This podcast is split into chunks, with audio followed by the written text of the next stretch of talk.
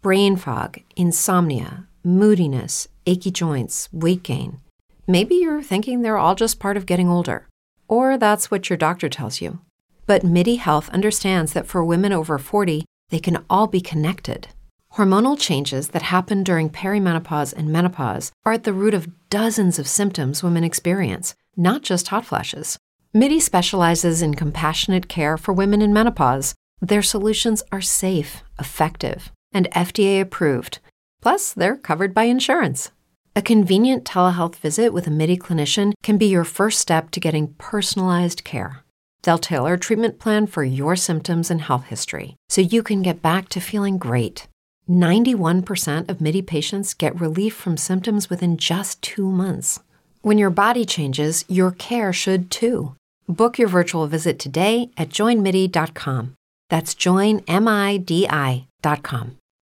It's true that some things change as we get older. But if you're a woman over 40 and you're dealing with insomnia, brain fog, moodiness, and weight gain, you don't have to accept it as just another part of aging. And with Midi Health, you can get help and stop pushing through it alone. The experts at Midi understand that all these symptoms can be connected to the hormonal changes that happen around menopause, and Midi can help you feel more like yourself again. Many healthcare providers aren't trained to treat or even recognize menopause symptoms. Midi clinicians are menopause experts. They're dedicated to providing safe, effective, FDA-approved solutions for dozens of hormonal symptoms, not just hot flashes. Most importantly, they're covered by insurance. 91% of Midi patients get relief from symptoms within just 2 months. You deserve to feel great. Book your virtual visit today at joinmidi.com. That's joinmidi.com. The Tailgate Show. The Tailgate Show. The Tailgate Show. And you say Shot City. The Tailgate Show. The Tailgate Show. The Tailgate Show. And you say Shot City. The Tailgate Show. The Tailgate Show. The Tailgate Show. And you say Shot City. The Tailgate Show. The Tailgate Show. The Tailgate Show. And you say Shot City. The Tailgate Show. The Tailgate Show. The Tailgate Show. And you say Shot City. The Tailgate Show. The Tailgate Show. The Tailgate Show.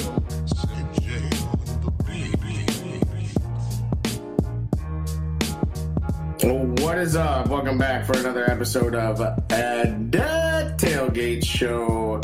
It's so good to be back. Hey, Jer coming to us live from a living background, basically. Like, Jer's got a new pad. Congrats to Jer. Thank you. Yeah, he put up he's building his man cave, getting his stripes right. Yeah, we did it. That was a pain in the ass, actually. I had my friend Mike come over. We measured it all off and had to tape it all off. It was luckily he's got a straighter hand than I do. My hands are like freaking out. I would just like to announce that I am now the president of this network. I'm sorry. Congratulations, Brian. That's so great. I'm so glad to see you've really made it. Is that working now? Again? Oh, man. I mean, you know, just, Mama, I made it. I put a new Twitter handle up. I've announced that I'm the president of some bullshit. I made it, Mama. I'm sorry, Mama. Granted, we need to talk to Spricker and get rid of that network under our Apple Pod there. But, man, it's cool, man. It's podcasting. Like, this is for fun. This is a hobby. Like, just do your thing. You don't need to make it dramatic. We left the network, and we just left.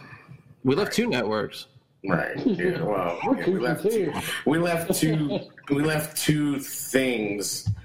Well, I call them fucking networks. Like, we left one fucking weird cult and left a pyramid scheme after that. Like, that's what we did. So. A good time. Oh, we could do a whole episode. I mean, but at least that's a, I'm going to say, like, at least that's actually a network. Like, say what you want about the previous stop. They actually did, put together a network. Yeah, they let every fucking monkey that wanted to have a podcast, whether they were good or not, and It was, it's definitely a good point of discussion, isn't it? Clown shoes. Anyway, but at least it was a fucking, you know, at least it was actually a fucking network, right? So anyway, we digress. Yeah, oh, so we'll get back digress to that. Digress indeed, yeah. And regress, and, you know. Pro Day's like crazy.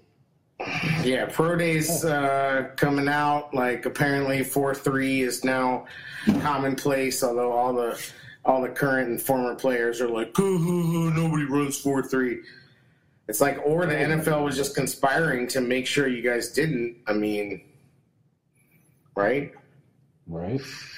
Like, I mean, you know, the pro days are trumped up and whatever, but sure. But they these guys are training different. There's so much nutrition involved. Like they're coming out smarter, more disciplined. Like potentially, man, especially during a COVID year when all they had to do was football. Like yeah, I mean that's true. Those 4-3s could be. I mean, you know, everybody's doubting. It's like, well, I mean, I think we all remember a time when 300-pound dudes couldn't run a 4.6 or. These kids are training out of their mind though. What else is there to do? Like it's not like they can go to college parties and that shit's pretty much shut down. Like it's football. You know what I mean? Like that's all that matters because that's all they have to get their energy out right now. So yeah, so I mean it's different. Obviously, it's different this year without the combine. The combine is what it is, and so all these schools are showing out with pro days and whatever. And some of them have had multiple pro days, the same school. Like I think Mac Jones had 2, and he looked like hot garbage in his. Did not look good, man. No. Like. Awful, but thank God they were jockeying him. I don't know why he's become the darling. Like, dude, Mitch was a darling. Freaking jockeying. You remember Rosen? Yeah, the commentating though with the Mac Jones thing, like just drooling over the fact how he gets in and out of a huddle and this that and the other and all this crap, and then dude is like it's scripted. It's scripted throws. Well, so he's not in great shape. He's got that Tom Brady build. Yeah, he's got the Tom Brady way about him. Complex. Well, no, I get what they're saying, but like Tom Brady was a 6th-round pick that got drafted by an organization that was in pretty good shape with Bledsoe. That was not too far removed from being in a Super Bowl. Like that team was pretty set up, so he came in and he was able to develop and like do it. They were able to do that safely. Like if Mac Jones goes to a team that's going to draft him, San Francisco's a different story. They're built to take on a quarterback like him because they have a really good offensive line. But if he goes to a team with not a great O-line. Like, he may not be able to have that opportunity that Brady did. You know what I mean? Where it's a little safer, and there's really good coaches around him. Like, he's going to need to be protected. I think he can succeed, but he needs like, in Bama, where he has a lot around him initially to get going and develop in the NFL. Just my take on that. But I mean, when you play at Bama, you get a built-in offensive line. You know what I'm saying? You already got it. And I'm not saying he's like every quarterback Bama's ever had. But he's gonna need protection. He's not athletic at all. Right. I agree. It's okay. He's not gonna be able to escape shit. Yeah, I mean he's a guy. Him to Matt Ryan? Matty was a little. I think Matt Ryan was a much more. Just dynamic player, like yeah, even though he's that pocket passer, like that comparison is getting made, and it's kind of lazy. It's just like Boston College, you really need a ball out to be noticed like that, right? Like, yeah, exactly. And when Matt Ryan came out, it wasn't like these small schools, and Boston College is not a small school per se, but it's not a big football school.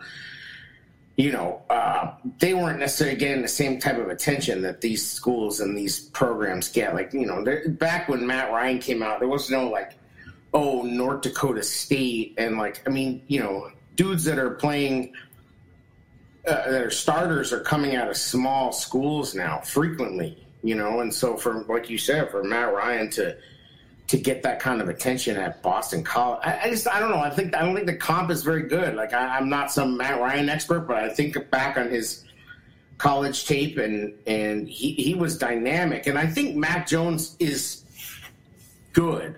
I think he can play the position. I just think he's being overhyped a little.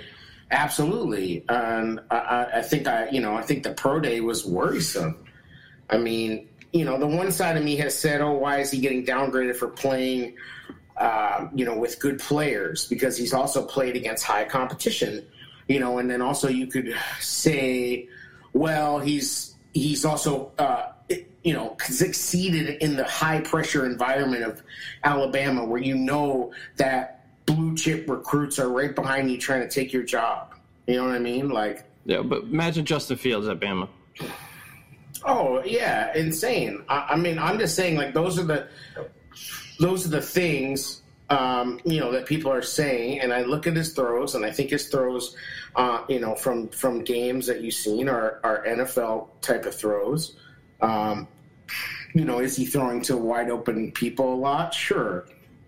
But he's hitting them. He's hitting them. He's a smart quarterback. He's hitting them. They are making huge plays after it because of his ball placement. You know, like ball placement is so important. I mean, people talk about it, but like just 6 inches, 8 inches, 10 inches, one way or the other. Makes a huge difference on what a guy can do after the catch. Like, I'm just saying, what's up, everybody in the chat? Yeah, and Kyle said there, Zach Wilson, man, like, he seems dangerous as fuck to me to draft. Like, I know he's got an arm, and I know he's got athleticism, but I also know, like, out of the top four guys, like, he also played the weakest defensive schedule. And he's like a one-read guy. Like, he has a lot to learn. I think he'll be a starter in the league, but I think it's going to take him some time, man. Like, I don't know. I mean, yes, he has a rocket for an arm and he's athletic, but BYU, I don't know. I don't know what I think it's like Lawrence Fields and everybody else. To be honest, that's just my opinion. I'm no like professional, but just from what I'm seeing, I think it's Lawrence Fields and the rest of them, because you got five quarterbacks being drafted in this first round. What's the chances of every one of them panning out? Like, I agree. I tend to agree. I think everybody's been overhyped on the other quarterbacks. I mean, the other guys have a lot of question marks. You got a guy that's not played many games, and two of them, you know. Kellen, you know, Mond has been the darling this week. And it just kind of moves up and down. It just kind of keeps going. Yeah, I'm not so. I'm not. I know. Like a lot of people like Mund. He's got a lot to pick up before he's starting in the league, man. Like you need to bring. He needs to be behind a top quarterback, I think, just to absorb that and be able to be in that safe kind of predicament where they're not going to throw him in too early. I just feel like he has a lot to learn. Sure. Yeah, I mean, he's also played a lot more. Like the things I like about Mond is that he's got a lot of games under his belt. I mean, especially compared to some of these other guys. And you're talking about Trey Lance has barely even played. I mean, and Trey Lance, like, stats. I mean, there's times where they didn't even ask him to throw the ball. There's, like, times where he threw the ball, like, 9 times, you know. And it's just those games are, like, that he was in are, like, kind of, a lot of them are, like, glorified high school games. Like, they're just yeah, the competition weird. Yeah. Like, you know, and it's like, yeah, his talent jumps off the film, you know, but at the same time, like, Mond looks pretty damn dynamic sometimes too. You know, he kind of looks like a hybrid, you know. He has a little herky-jerkiness to him, like, and whatever, but he looks pretty good. I think Trey, if you put him on, like, if New England's able to get him and sit him behind Cam and let the Patriots develop him, That'd be perfect for him, or like get with a guy like that, because I think Trey has he's got a ton of skill, and I think if he has the opportunity to be developed by the right people, man, yeah, I think he could ball out.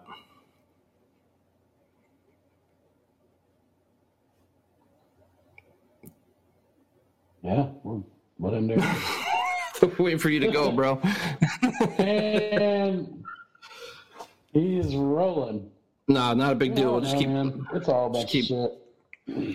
Well, another guy that's being brought up, because now we're looking at second tier guys if we're not able to trade up, which I honestly think that like if if Fields, for some weird reason, is there at 4, I think Atlanta's going to be willing to move that pick, man, because they ended up extending Ryan, and he's got a $40 million cap hit next year. That's not a move you make if you're bringing in a rookie quarterback, because you want them to play under that contract.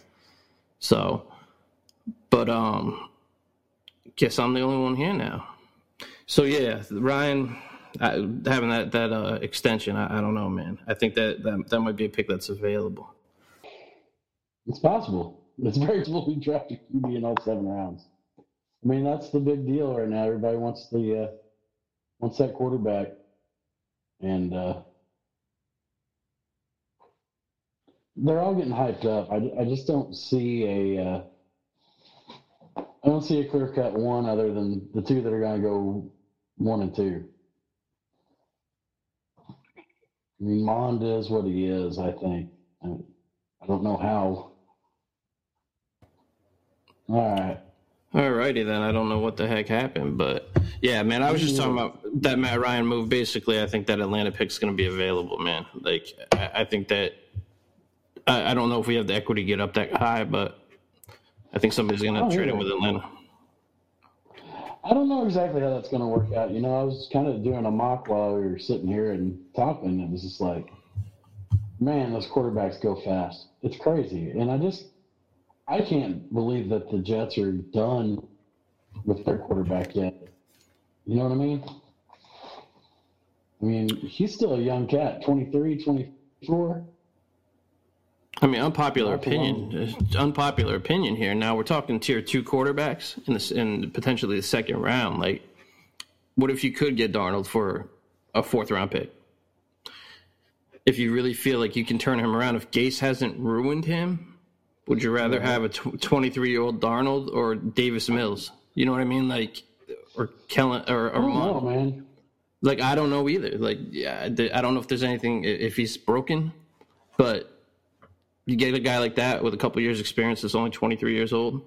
I'm not crazy about the idea, but like when I'm comparing him to Mills, like Mills is a long way to go. Like there was a lot of things that you definitely studied more on the quarterbacks than I have. Well, bro, Mills, like he misses like easy bubble screens and shit. I'm like, it feels like Mitch. It feels like Mitch, man. Like there's a lot of if you're a 4-year starter in college, boy, it's tough. It's a tough sell for me. Oh yeah, people mention Ian Book, and I'm a Notre Dame fan. No, right. That dude will be maybe like a journeyman backup, probably QB3 to start off. But like, and this is from a Notre Dame homer. No, I'm sorry. Oh yeah, but no, nope. There's not many starts, you know. It's crazy. I mean, it's tough, too, because you look at a guy like Russell Wilson and, like, him coming out, the scouting reports were shit. Right. It's only 5'11". We don't know if he'll be able to be a pocket passer. Like, man. Oh, definitely. I don't know. Nobody knows. That's why I'm like, you take your best shot, and for me, my best shot's going to be offensive line. Right, but like what I'm saying is, you can turn around and get value for your pick right there. So you're stuck at 20. We're talking 5 quarterbacks being drafted in the first round. Like, how many will pan out? Like we said earlier, 2, maybe, in a couple years down the road. Right, but now we're talking tier 2. We're talking like 6th, 7th, 8th, 9th quarterback taken right now because we realize it's not a reality, right? But like, would you rather have a guy like Darnold? I would rather have, given the options, yes, I'd rather have Wilson or Watson, right? But I don't know, man. I don't either. You know, I'm thinking about this, and it reminds me of the 83 draft. You know, a lot of high, talented quarterbacks taken in that draft, but really what all exactly panned out was Kelly and Marino, right? And there was a bunch of other guys, but of note, those are the 2 most of note that I can remember off the top of my head. I mean, and the excuses are completely off my head. But the excuses are trying to make for Fields, man. It's like it feels very Watson-esque, where they were like, I mean, they were going so far as to say the ball velocity back then, trying to shit on Deshaun. Fields, man, like he's just, to me, he's a beast. Like, it's not like the Ohio State quarterback stigma. I get it, but like this kid's able to get to his fourth read, and like he's a quarterback. That's athletic. He's not an athlete. That's a quarterback. You know what I mean? He's got a hell of a line there too. You know what I'm saying? It's a hell of a line. Sure, man, but like Fields is just straight baller. Like there's just something. He's got swag, man. Like he what did he say after his pro day? Man. After his pro day, he was like. He was just like, yeah, I think I'm the best quarterback in this draft, and if you don't draft me, I can't wait to play against the people that get drafted ahead of me. Like he's a dog, man. 83, there were six quarterbacks taken in the first round. Elway, Todd Blackledge, Jim Kelly, Tony Eason, Ken O'Brien, and Dan Marino.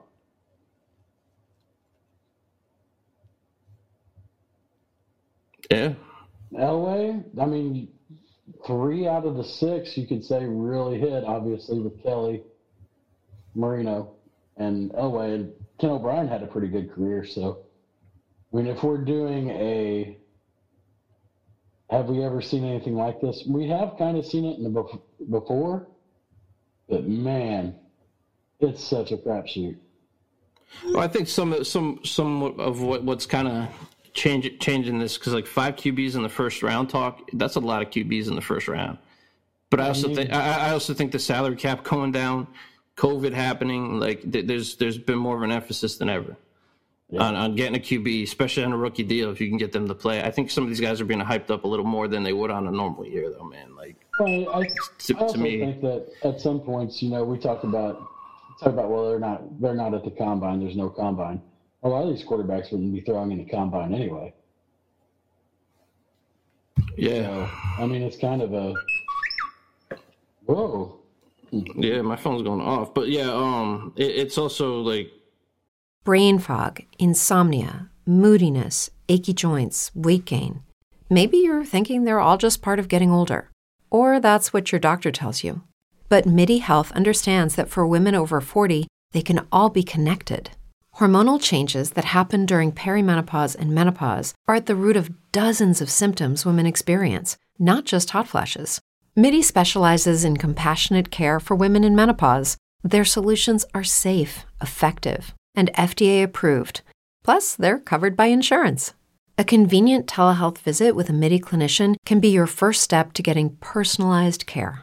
They'll tailor a treatment plan for your symptoms and health history so you can get back to feeling great.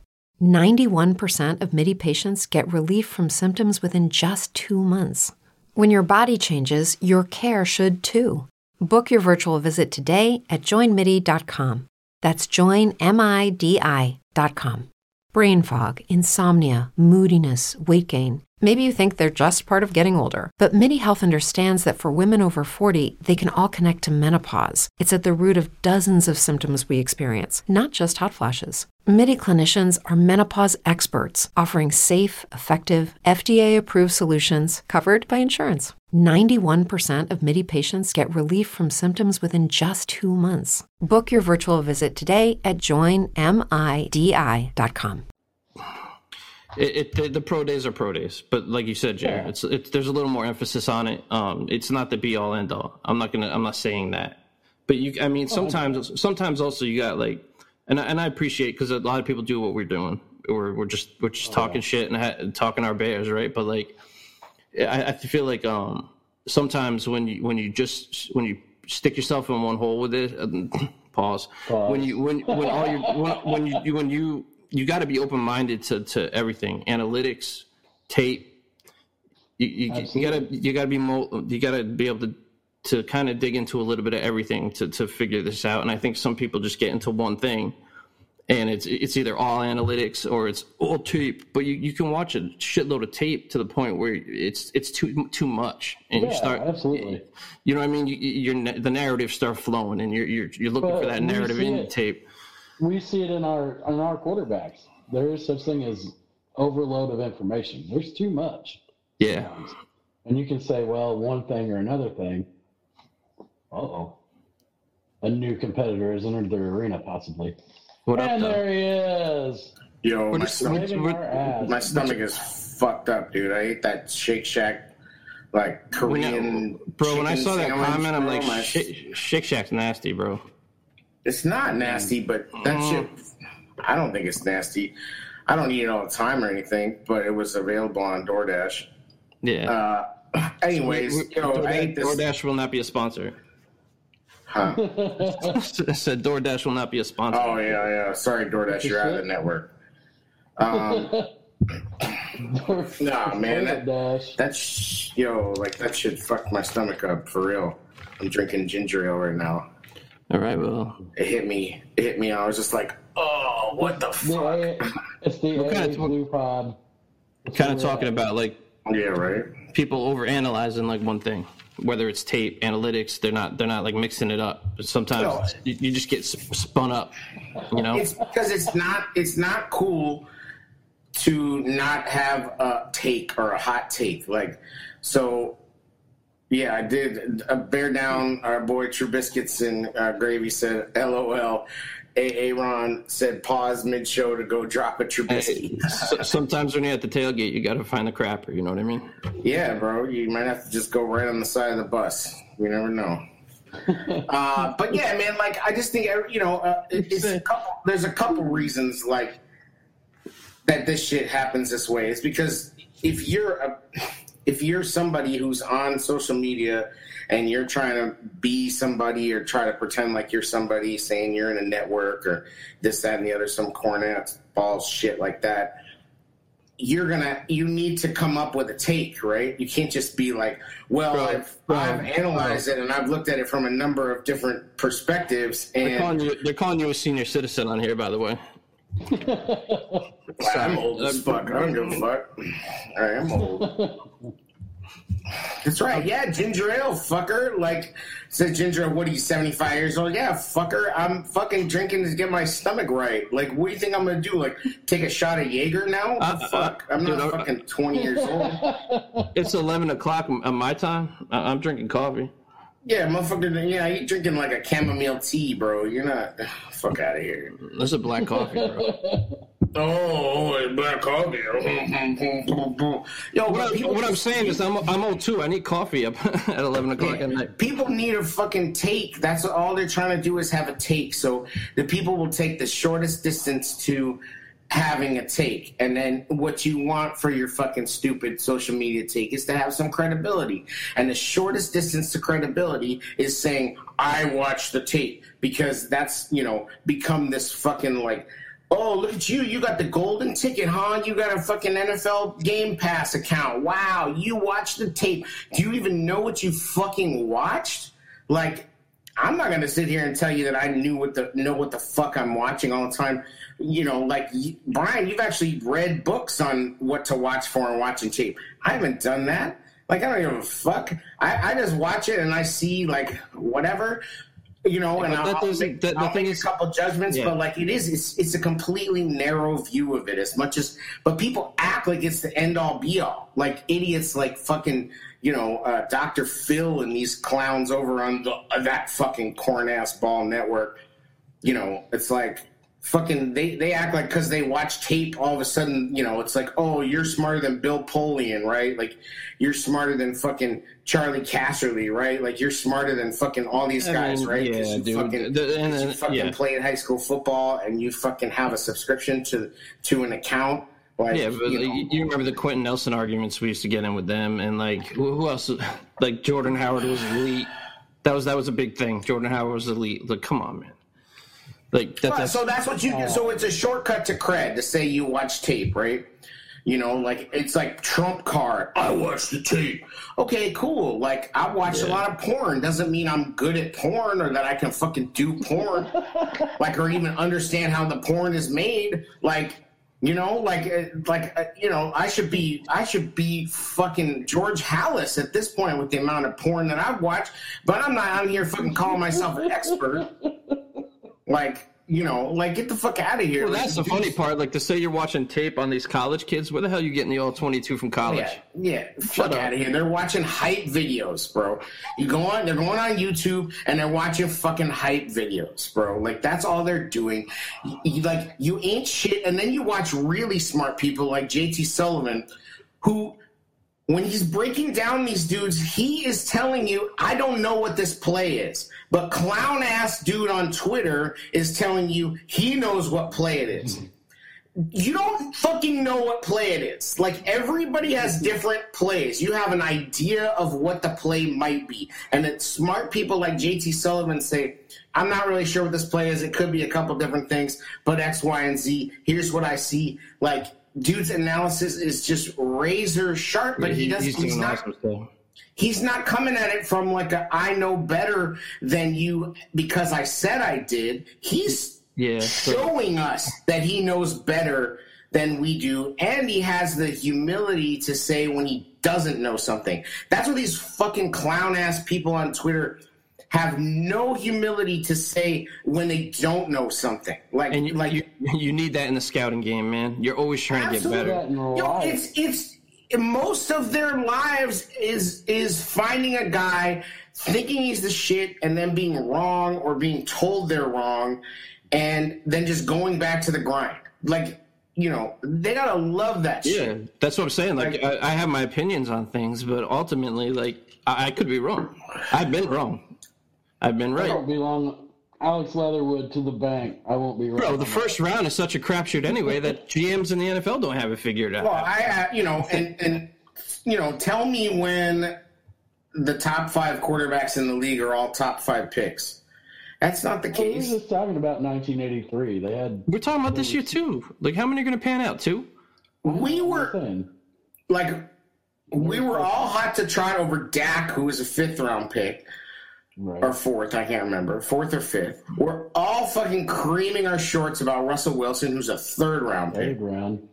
Like, I mean, come on. Like, nobody fucking knows. And, like, they just don't know. They also don't know what happens as soon as dudes become rich, because that's the other thing that happens. It's like that dude's going to have all the talent in the world, but the moment they have unlimited access to women and drugs, it's all bets are fucking off, you know? Right. Like, and now with social media, it's, you know, like, I give a lot of credit to these dudes that hold it together, like, with that much temptation, you know what I mean? Like, you know, who the fuck knows what's going on with Sean? Money. Yeah, like, it's a miracle that more of these dudes don't fall off. Oh, the athletes we grew up, like, idolizing, we probably don't want to know. Bro, Michael Jordan would be in some shit on Twitter with people every day, bro. Like, he would probably be banned from Twitter. Like, this dude trolled his own teammates. Like, you think he's not going to go after some fucking Twitter people? Like, you think Kevin Durant ain't shit compared to what Michael Jordan would do on Twitter, because he was the pettiest motherfucker that ever lived. I mean, I know for a fact some stuff on Jim Kelly, bro. Like, you would blow your mind. Oh. Yeah, like dudes that are elite and drive other elite athletes to become better are savages. Like, they are fucking savages, bro. They will break you down, tell you you're not shit. They don't care if you're Dennis Rodman or fucking Scottie Pippen, and they don't give a fuck. They will tell you, bro, you suck. You need to be better. Get on my level. Like, you know, like, so I just think I give credit to these guys for keeping it on the straight and narrow as much as they do. Yes, but Sim, man, like, we're all human, right? But, like, most humans don't go Ben Roethlisberger on shit either. Right. Well, that's another thing. That's the thing, it's funny because you do see some of these dudes fall off and fall hard, and they get to come back. I mean, you know, there's lots of examples. Ben, I'm not going to turn this into like a... That Ben shit happened during Twitter, though. He would have been done. Done. Now, and this isn't like a football players are bad guys thing. Like, No. The vast majority of football players are upstanding-ass citizens who go on to, you know, be good members of society, teachers and coaches, and, I mean, car dealers, whatever the fuck they are. They go and they live a normal life. Hopefully they can walk and they don't have terrible concussions and they don't fucking, you know, like, you know, do some shit later on that's bad. You know what I mean? But for the most part, I mean, you're talking about 1,500 players, right? Like, I mean, they're you know. I'm just reminded of that story where a Bears player actually tried to pick my girl up. Remember, I'm not going to get into it on air, but yeah, he was like, I can't get you up to the player level, but I can get her up there. I was about to give her a football, bro. I was about to be like, see you later, honey. Yeah, like. We stayed in the same hotel with them, right across from Giants Stadium. Signing with their DNA. It's like, do what you got to do. Well, you never know who just might turn out to be the second or third best running back in Bears history, right? And knowing what I know now about the girl I was with back then, I should have just sent her up. Like, the next thing he's showing up in furs, like, oh, what are you talking about? Are you talking about becoming a pimp, basically? Like, what? No. You set her up, like you talking about sending her up, like you sending her up to the major leagues, like, we're gonna see if she can hit. Player level at the hotel, man. Here's like, a football. Like, she's down here dominating. We're about to send her up to the big leagues and see if she can really hit. I'm not talking money exchanger, man. I just wanted my football autograph. Oh, she's a blue chip. Let's see what she can do in the big leagues. Yeah, and like he mentioned, walking. So yeah, we ain't talking about. I'm not talking about Watson. Like honestly, I don't want to talk about Watson because it's just a really weird situation. They had the 18 names that came out in defense of him that put names to it where the accusers didn't. I don't know what the hell's going on, so I'm like not touching it with a 10-foot pole. That's what I'm saying. Like it's so shady, and mostly it's on that. If the shit's legit, it's like whoa, like that's right. That's like. That lawyer dude is shady as shady, you know? Like, he looks fucking shady as hell. He's like a Simpsons character, like, you know, fucking, like, you know, like, yeah, we're gonna get some dish, y'all, Watson. Like, somebody, you know, it's like fucking Dukes of Hazzard shit. Like, he's a fucking character, bro. Like, that guy seems shady as hell. But then you read these articles and, you know, and it's like, good God, like, dude might be a creep. You know, but then at the same time, I don't know. It's just like... But at the same time, in the back of my mind, I'm like, if he's not, do you think we can get him for, like, a fifth-round pick? Right, exactly. Like, exactly. Like, I'm like, everything's cool, but come on over. You know, like, we'll stop me, please. Like, we'll give you the rights to Sam Hurd. Right. That's what I'm saying is, like... This is, you know, lesson learned is like. I'm not making light of the situation. I'm just saying if he were found to not have anything going on, yeah, absolutely. Right. Well, and I think the truth is somewhere in between. I think, you know, it always is. I don't think I'm not sure if there's ever going to be a time where.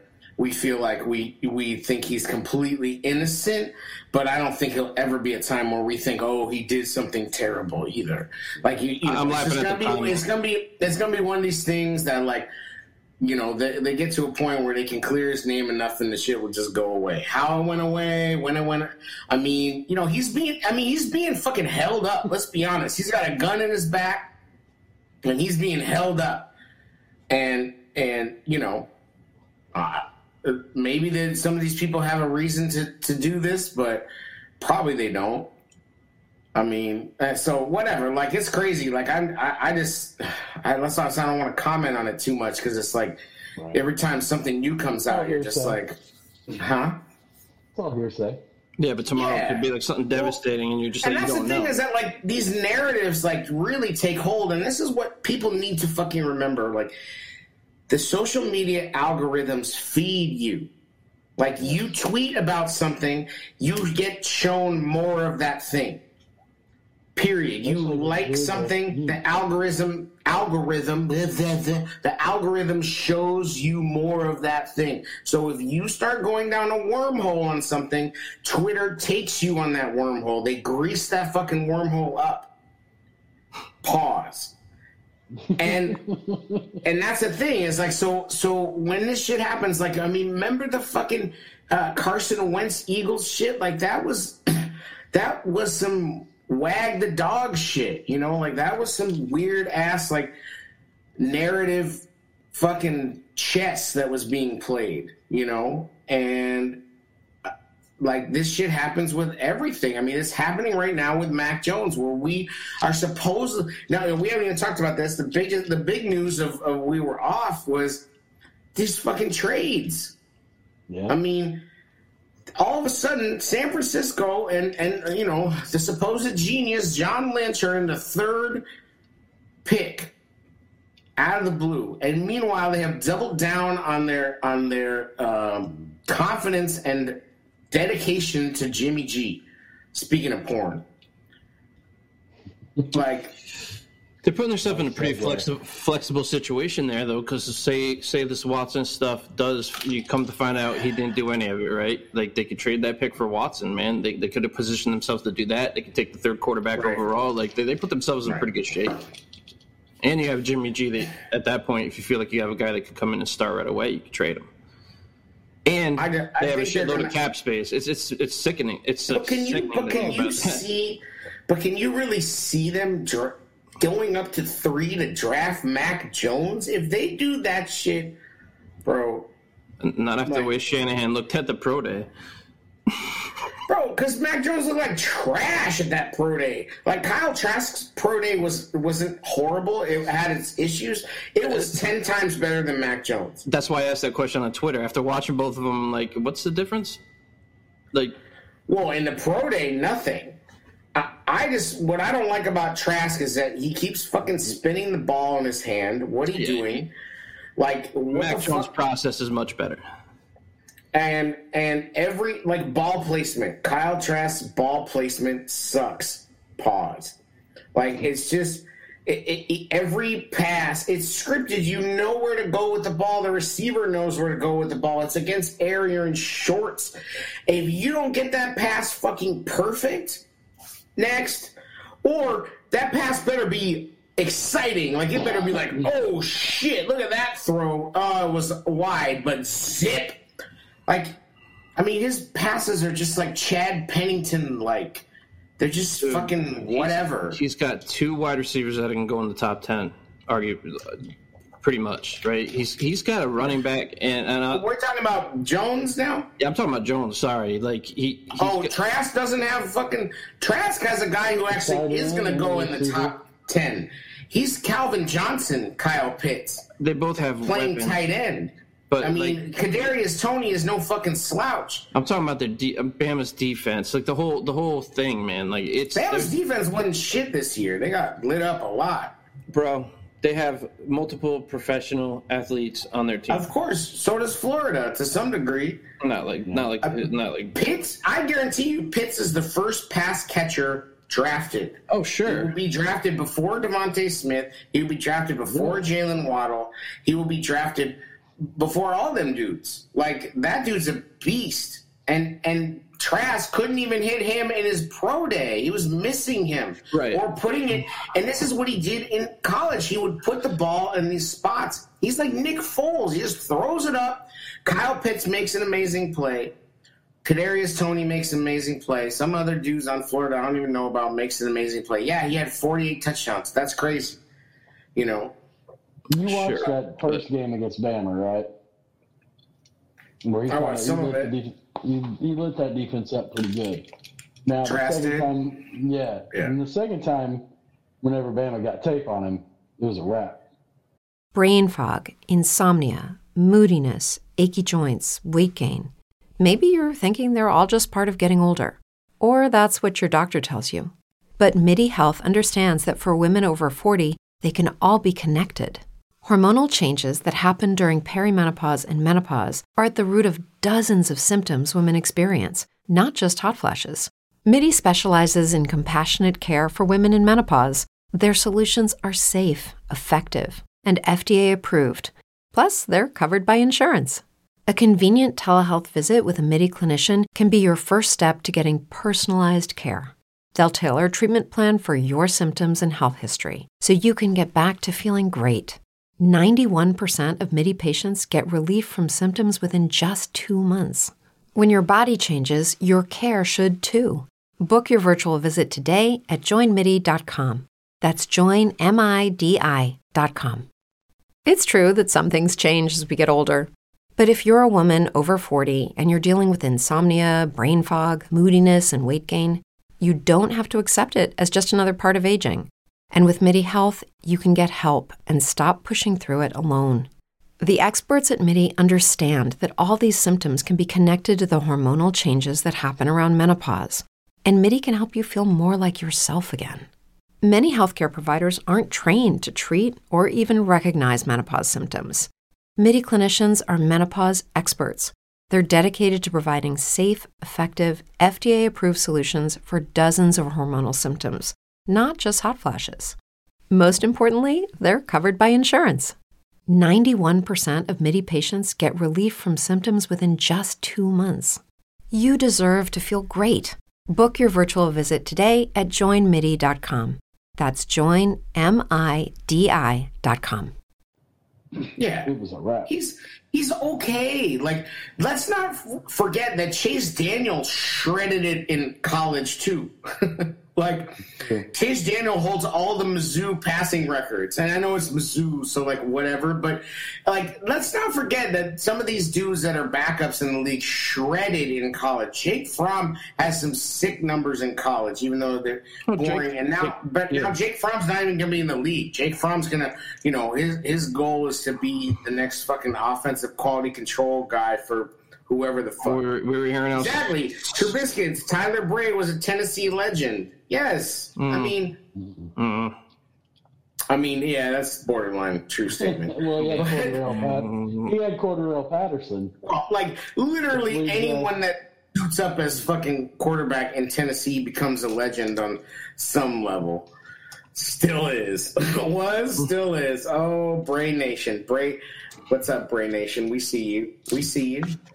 This ginger beer, by the way, fucking healed me, bro. Good for you, man. Okay. But just to touch on Najee Harris, not Najee. Yeah, just Najee. It's just Najee. Quit fucking trying to make it like you're a fucking monk or something. It's Najee. Najee Harris. Welcome. Come inside, Najee Harris. Najee Harris. It's motherfuckers. It's Najee. Quit trying to gussy it up like you went to fucking you bought clothes Benetton clothes or some shit. Quit trying to cross colors it up. It's Najee. Dude, I threw it out there. I wouldn't even be mad. I know he's not being mocked, but I wouldn't even be mad if Pace drafted him with the 20 overall. That kid is a beast, man. You talk about a guy that Nagy would love him. That kid runs routes and catches like a receiver. We already got Damian Williams though. Dude, this kid is so polished. He blocks well. Did Ryan Nall die? I'm just asking. Is Ryan Nall involved in a fiery car wreck? This is a guy that. We don't need Najee Harris. We have Ryan Bartholomew Nall. Fuck out of here. He's a big guy. Special teams demon Ryan Nall. Dude, he's got forte in him, and I think as he matures, he could have a little Eddie George too. Yeah, so they signed fucking Damian Williams, and the spin on that is Super Bowl hero Damian Williams. And and I said, well, I can't wait for fucking him to get in the game for exactly 30 snaps this season, all of them being horrible third down calls. They have 70 offensive snaps. Happen. They have 70 offensive snaps, and here comes Damian Williams, and the defense goes, "Sums up." Something's about to happen. When Cordarrelle Patterson would go deep in the eye, the defense is like, "What's this?" Come on, man. Oh, that's weird. Yeah, if the people are hyping signing up, and I like it, it brings a veteran into the room. But, 6 seasons, 1,200 yards, and, 12 touchdowns. That's what we're talking about right now. People are acting like we got, It's because he had a good Super Bowl. Sure. So what? What? But when I brought up Harris on Twitter, people were like, "We're stacked at running back," basically. You could get out of Cohen's contract if you brought Harris in. You know what I mean? You could move on from that. Not really. The Bears are rubbing two nickels together right now. If you had Monty and Harris, we'd be all set. They are two.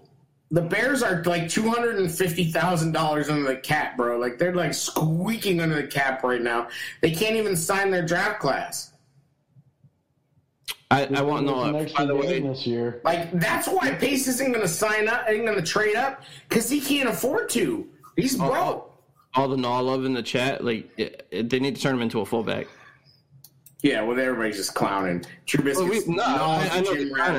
How long have we been saying that with Noll fullback? Well, look. Here's the thing, though, is that like, and we saw this last year. Like, if you become a fullback team, you start running, a 22 personnel. Like you basically you become like the Saints, right? I mean, Saints run a lot of fullback. You can sling it. Yes. So that's fine, but you have to understand that that's going to cut down a lot of snaps. Like, I don't know where this, I just don't know how many snaps, Tariq Cohen's going to get, right? Tyler Clutch reference, bam. I don't even know who that is. Fullback jet sweep. No, that's what I Yakub says fullback jet sweep. Yo, Ryan Nall has that package just for him. Pause. You're talking about the snap counts, but like if you start 70 plays. Exactly. If you start getting a rhythm going, you get more snaps. Yeah. Well, I mean, listen, like even a team that scores a lot of points rarely gets more than like 85 snaps. You know what I mean? Like it's just rare, because either you're moving the ball in big chunks or whatever the case is. So I'm just saying, like, there's not going to be enough snaps. And what sometimes I get worried about is like, I feel like less is more. Like Nagy needs shit taken away from him, not given to him. Like this whole more toys for Nagy. Less toys for Nagy. Give Nagy a broken wagon and a fucking stick and tell him that's all you get. Now have fun. Like I think this is the last one. And that's what we have said is the best thing about Dalton is that's a laser show now. Pew pew pew pew pew. Like that's the laser show. That's his boy, right? Right. So it's not DeFlippo's boy. It's laser show. Him and laser to the moon, baby.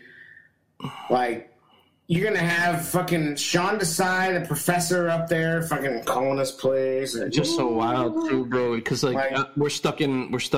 look through a Bears-colored lens sometimes, and I'm trying to justify Dalton, and I know Dalton's better than Glennon. He's probably better than we talked about it when we got him. Like, he, even though he's nothing, like, super exciting, he's better than what we've had in a long time, but I had my buddy came over. He's a Patriot fan, and he was like, "Bro, what are the Bears doing? Like when you get that outside take, because you're so trapped in your view and your team, when you get that outside perspective, it's like joke, dude. We're flat out a joke to a lot of the NFL right now. It's sad.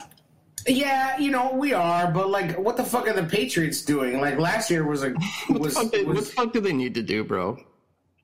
Every year's a new fucking year, man. I mean, they had Brady, a 20-year run. Brady had a 20-year run, and he just continued it down in Tampa, right? Brady, man. Those Bledsoe teams weren't horrible, some of them. Like, they've been Ben Coates and shit. Come on, man. Like, they played in the Super Bowl, bro. Okay. Let's not act like we're something. I know. I get defensive though. Like fucking people talking shit. Like a lot of other teams don't have a fucking plan. You know what I mean? Like we, maybe we've never had a plan. But a lot of teams, you look at them and go, "What the fuck are they doing?" You know what I mean? Like it's only a few teams that look like they know what the fuck they're doing. And Andy Reid really didn't look like he knew what the fuck he was doing, except when he had Donovan McNabb for a while, and now he has, Patrick Mahomes. Like, Patrick Mahomes make a lot of people look like they know what the fuck they're doing. He did well with Alex Smith, too, though. I tell you what, I'm interested to see what happens with that team with their offensive linemen that they released and let go. They re-signed dudes. I mean, they picked up guys. Like they've made plenty of signings. Like they're gonna be fucking fine. I think they were smart. Honestly, they let both those dudes go. They just cut bait on both those guys. Oh, you got a knee. Oh, you got an Achilles. Sorry, guys. We're not fucking. Dude, they're going to have the highest selling jerseys in the league. Long 69. Are you kidding? For real. And they played it smart because they knew that there's going to be a bunch of dudes hitting the streets that are talented. And they played it exactly fucking smart. They know that this is a time where a lot of dudes are signing a one-year deal because they're waiting for the new CBA and they're waiting for the TV money to kick in. They say on NFL radio that they think they expect the number of one-year deals to be over 300 this year. Yes. This is what's happening. Allen Robinson unwittingly played this shit perfectly. And maybe he didn't unwittingly do it because he's been saying he wanted a long-term deal. He now has this fucking badass one-year deal, and then he gets to go back onto the market again.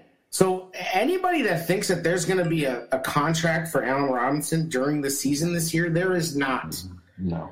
Like, there is no fucking way. There's going to be a contract for him. Other things that there is no way of happening. We're not getting Russell Wilson. Absolutely not. No, like, Lockett getting locked up, man. That kills it. Did that. We got fucking played. Russ had a little spat with, he had a little fucking coachy player lover spat with Pete and wanted to flex on him. Yep. And believe me, I don't necessarily think John Schneider was that far away from trading Russell Wilson, but Pete Carroll was never going to let it happen. And it's, how many times do we have to see it? So he keeps, it's like dudes get signed. They brought Carson back. They fucking paid Lockett. They got the offensive lineman from the Raiders. They're picking up dudes. They're making moves. They were 12-4. They're going to be a good team next year. Russell Wilson is going to be fucking good next year. Russell Wilson going to throw for 4,000 yards, 45 touchdowns, and 10 picks for them next year, and they're going to be in the fucking playoffs. Like, people need to get over it. It ain't happening. Right? He's a Seahawk. It was fun to fucking dream, right? San Fran's going to be pretty sick, though, I have a feeling. They have to draft Justin Fields. Like, if they don't draft Justin Fields, I don't fucking know. If they get Justin Fields, oh my God. Yeah. It could be the Great Fleece 2.0. They take that pick and then fleece us for picks. And then we'll pick Mac Jones at 3. This is so crazy. I'm at the point now where if there is this run on the quarterback. Oh yeah, don't rage. T. Yakub, I forgot he said don't rage. Tweet Pete. This dude got suspended. He got popped. No, he got suspended off of Twitter for like a week for going at Pete. He fucking went hard in the paint on Pete Carroll and got suspended from Twitter for like a week. That's like straight gangster right there. I like that. Bears Twitter, yeah, a whole week. Bears Twitter is fucking sprung, bro. We're so crazy, like literally fucking meth addicts. Like we just go stupid with it. I've never been suspended. I've been blocked to hell, but oh yeah. Yeah, I've been in jail where, I couldn't do certain things. I've never been suspended. I've been in Twitter jail a few times. I'm pretty sure they have, my account, throttled, so nobody's doing my shit. But. Yeah, I'm definitely shadow banned on my main account, for sure. And I know you are, because in order to see your tweets, I have to put the notifications on. If I didn't have notifications on, I would never see your shit. Yeah. It doesn't ever want me to find you. Half the time your tweets pop up and it says this may be sensitive. And I don't know. And believe me, bro, I don't have any fucking, I'm wondering sometimes because, wow, that... I'll put your shadow banned as fuck, bro. Yeah, I know. I'll put something out. I'll be like, oh, this is kind of funny. Maybe somebody will like my thought here. Nope. Okay. Right. And I'm saying I wouldn't fucking see this shit if it wasn't for the notifications. This is so funny because, there's so many of those fucking, follower jockeys that they follow you, and then you follow them back, and then they just throw your ass on mute. like immediately, like just fucking follow train people. It is what it is, man. Yeah, it is what it is. It's a fucking game. Twitter's fucking cornball. Yeah, the internet's never been my justification for my existence. So, like, well, yeah, we're not out here like seeking your fucking validation, like anybody's fucking. Well, you're a network president now, asshole. So you better get ready. Oh, that's right. Wait, are you the president or am I? Oh, I'm president. No. I'm just president of the production company, the HMD Productions. CFO. I'm the CCFO. I'm the CEFO, COO, COO. Jared, no, you're assistant to the regional manager. Nice. Yes, you're the traveling secretary. Secretary and the pony, bro. Let me tell you what. We know what happens to traveling secretaries around here. Here's my thing. Like you started LLC. Cool. Okay. Did you start an LLC? Okay, cool. You started an LLC. That's cool. You could say you're the president of that shit. Fine. You called your LLC fucking your LLCC, your, whatever fuck it is, limited liability corp. LSD. S corp. Fucking got together. Like you called it the whatever fucking this and that. Fine. But that's not what fucking happened. Like these dudes are not networks. It's just like I am announcing that I have a new Twitter handle in which I will be pretending to be really fucking important and fucking make it seem like you care what the fuck I have to say. Alpha and Omega LLC. Right. Yeah. I mean, and then just cut the bullshit. Like, everybody just needs to cut the bullshit and realize that it's not fucking real. Like, whatever clout you get on Twitter is just not real. Like, it's fucking meaningless. Like, stop. And believe me, I'm on Twitter a lot. I like it. But I'm into it. You know what I mean? Like, obviously, I'm addicted to it. You know? But, like... Oh, there's, like, 5,000 Bears podcasts. Like, it doesn't... If you have a phone and an internet connection or you know what I mean? You can all do this. Like, if you have signed up for that unfollower... thing where every now and then some people put tweets out, 2 people followed me and 1 person unfollowed me. Automatically check my unfollower. It's like, what the fuck is wrong with you? Why would you sign up for that shit? Why would you sign up for that fucking garbage? Like, who the fuck cares? Top 5 followers of the week. Like, I don't get it. Like, people actually think it matters if you follow more than you're followed. Like, that's what we were told by people. Oh, it's out of balance. People think that's not cool. Like, I'm like, what the fuck? Like, I don't. If I got up to 300,000 followers, I don't care if I follow 300,000 people. Like, yeah, I'm just not. You know what it is too. I'm just not the type of person that's just going to start conversations to get follows. Like I like talking to the people I talk to on Twitter. I like there's certain dudes that are just cool and chill to talk to, and like they have different opinions, and you don't fight. You're not out to like. Right, and that's why everybody has the fucking chat rooms, you know. And now there's these little fucking like actual chat rooms where people are chatting. Whenever it's like Clubhouse, but it's like Twitter zones or whatever. I don't know what the fuck it is, but that's why people do that shit. Like. And I would always say, oh, let's take this conversation out to the TL, you know, like, but when you do it out there, it just doesn't feel as like it just gets fucked up. Like, you know what I mean? Like shit that gets said in the DMs and the chats, whatever, like you try to take it out on the TL and you get, you know, try to get the shit going and it just doesn't pop off right. You know, like just doesn't go right. Cause some clown ass will get involved in it. Doesn't know what's going on. Doesn't know the inside jokes. You remember the DM chats? Oh yeah, with the fucking cult, with the Bears barroom cult, yo, like the loyalty bullshit, the fucking it was loyalty, like who's fucking the most loyal, who's like, well, literal like cult. To their credit, they have exercised those demons. So, but whatever. What I'm saying is, it used to be like. Oh yeah, it wasn't what it was. It's fucking Phil and Shane. There were tears into deeper chats. Is what I'm saying. Right.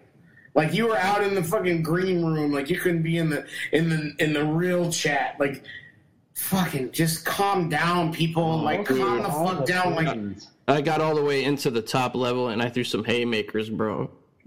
You were always starting shit. It was so funny. Oh, I was like, I am not gonna kiss the ring. Boom. Yeah, you were always starting shit. That was fucking hilarious. I was like, this guy's fucking wild. Well, being from Connecticut, I know the type. You know what I mean? Like. brain fog, insomnia, moodiness, achy joints, weight gain. Maybe you're thinking they're all just part of getting older, or that's what your doctor tells you. But Midi Health understands that for women over 40, they can all be connected. Hormonal changes that happen during perimenopause and menopause are at the root of dozens of symptoms women experience, not just hot flashes. Midi specializes in compassionate care for women in menopause. Their solutions are safe, effective, and FDA approved. Plus, they're covered by insurance. A convenient telehealth visit with a Midi clinician can be your first step to getting personalized care. They'll tailor a treatment plan for your symptoms and health history so you can get back to feeling great. 91% of Midi patients get relief from symptoms within just 2 months. When your body changes, your care should too. Book your virtual visit today at joinmidi.com. That's joinmidi.com. Amplify your career through training and development solutions specifically designed for federal government professionals. From courses to help you attain or retain certification, to individualized coaching services, to programs that hone your leadership skills and business acumen, Management Concepts optimizes your professional development. Online, in person, individually, or groups, it's training that's measurably better. Learn more at managementconcepts.com. That's managementconcepts.com. Yeah, it's just, I'm saying it's like, it's all trash. Like, it's just like stop fucking throwing trash on the lawn and lighting it on fire and then acting like, you know, like you made something. Like, you didn't fucking make anything. You haven't gotten anywhere. Like, until, like, if somebody wants to say, like, okay, I quit my real job for this. Okay, cool. But recall for me when the guy who started The Athletic, who I don't even know who the fuck that is, John Gray, I don't know who it is. Remind me about when he sat down in front of a camera in his bedroom with his shitty posters on the wall and was like, I would like to announce that I am the president of something that we're calling The Athletic. And me and my friends are going to get together and we're going to podcast and we're going to talk about our fucking opinions about everything, even though we're fucking 12 years old and we never left the fucking house. I mean, and we think that fucking, like, going to Chicago and, like, eating food is like a fucking adventure, like that anybody fucking cares about. Like, motherfuckers go to a hot dog place and tweet about it and act like they went to fucking Mount Everest. Like, it's a fucking hot dog, you fucking simps. Like, nobody cares. And then the people fucking congratulate. I'm so proud of you. So proud of you for being the president of a network. Get the fuck out of here. Get the fuck out of here. You are not the president of anything, you fucking losers. Shut the fuck up. Oh, like, literally shut the fuck up. Your stomach. Stop congratulating them. Somebody needs to grab these kids and shake them and tell them, do something real. Go fucking put your dick in something. Please, besides your fucking hand, and stop making shit up on the internet. Oh, you fucking simps. Wow, man, wow. Fuck off. Like, the circle jerk. Like, stop it. Like, just, I'm fucking tired of it, bro. Like, people are like, oh, you have a podcast, you're trying to... Yeah, we do this. This is what we do. I don't fucking care if anybody's listening. I don't.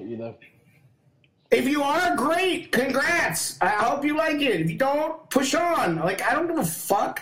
I'm not gonna, like, just stop it. Like, stop. We went to a deep, dark place. Bro, I guess I'm tired of it. There's going to be a 17th game this year. Yeah, not if George McCaskey has anything to say about it, right? He's like, you know, Virginia might not live to the 17th game. Is that why he voted against it? Like, to get us back on track just a little bit. Sorry for my rant, but I'm fucking tired of it, bro. Like, I'm tired of the fuck. Cut the shit. Like, Cut the shit. And that is your rant. I'm just like, that's all. So 17 fucking games. Like, why? So like, if you had a fucking store that was open 17 days a year, 16 days a year, and somebody told you that AA got diarrhea, went on an angry rant, and congratulated us for listening. Enriching stuff. Yeah. I mean, take it or leave it. True business. But no, if you, let's say you have a store, right? And it's open 16 times a year. And so you are now saying, let's open it 17 times a year, right? Right? Why wouldn't you? Pure profit, right? Right. But George is like, right. I don't know about that. Oh, wait. I'm sorry. You're done with your rant? Yeah. Okay. For now? No, I was just going to say, man, like, they're also it felt good to get it out. They're at a point, and I'm not defending it, but they're young to this. Like, we've been in two networks, we've been jaded, you know what I mean? So we realize what this is like. No, what I'm saying is this is a hobby. This is a hobby. You know what I'm saying? Like, right. They really think that like they're going to be the next Barstool, and it's cool. Like all of them. It's cool, but like guys, it's like my kids. It's like my kids want to do YouTube channels. I'm like, right, you gotta understand, exactly. Like the people that already made it, it's gonna be harder. My 9-year-old thinks he's gonna be Mr. Beast. I'm like, you know, like you're not gonna be fucking Mr. Beast. There's only one of that guy. I remember people telling us when we first started this, when we were in a network, this is, I want to replace people's jobs. I'm like, you think I hand out like I'm not even gonna go there, but like you think I'm like making $2 an hour? Like right, like yeah, like we're not. Yeah, like don't insult me, bro. Like. Anyway, it just like do your thing. I'm not sitting here to discourage. There's a million fucking Bears podcasts. There'll be a million and one. That do your fucking thing, man. Everybody can have a voice. I'm not saying don't have a voice. Just don't be a fucking clown. That's all. Like don't lie and act like a bitch. Yeah, don't be a bitch and don't fucking act like you know. Oh, you woke up on third base and get like I hit a triple. Like. Just cut the shit. We're on the everybody. Fucking, everybody go fuck yourself. But we hope you listen. Yeah, exactly. I don't care if those fucks listen. I mean, you know what network we're on? We're on the StreamYard network, on the Twitter network, on the fucking Al Gore's internet network. Whenever you can find podcasts on Treat with It.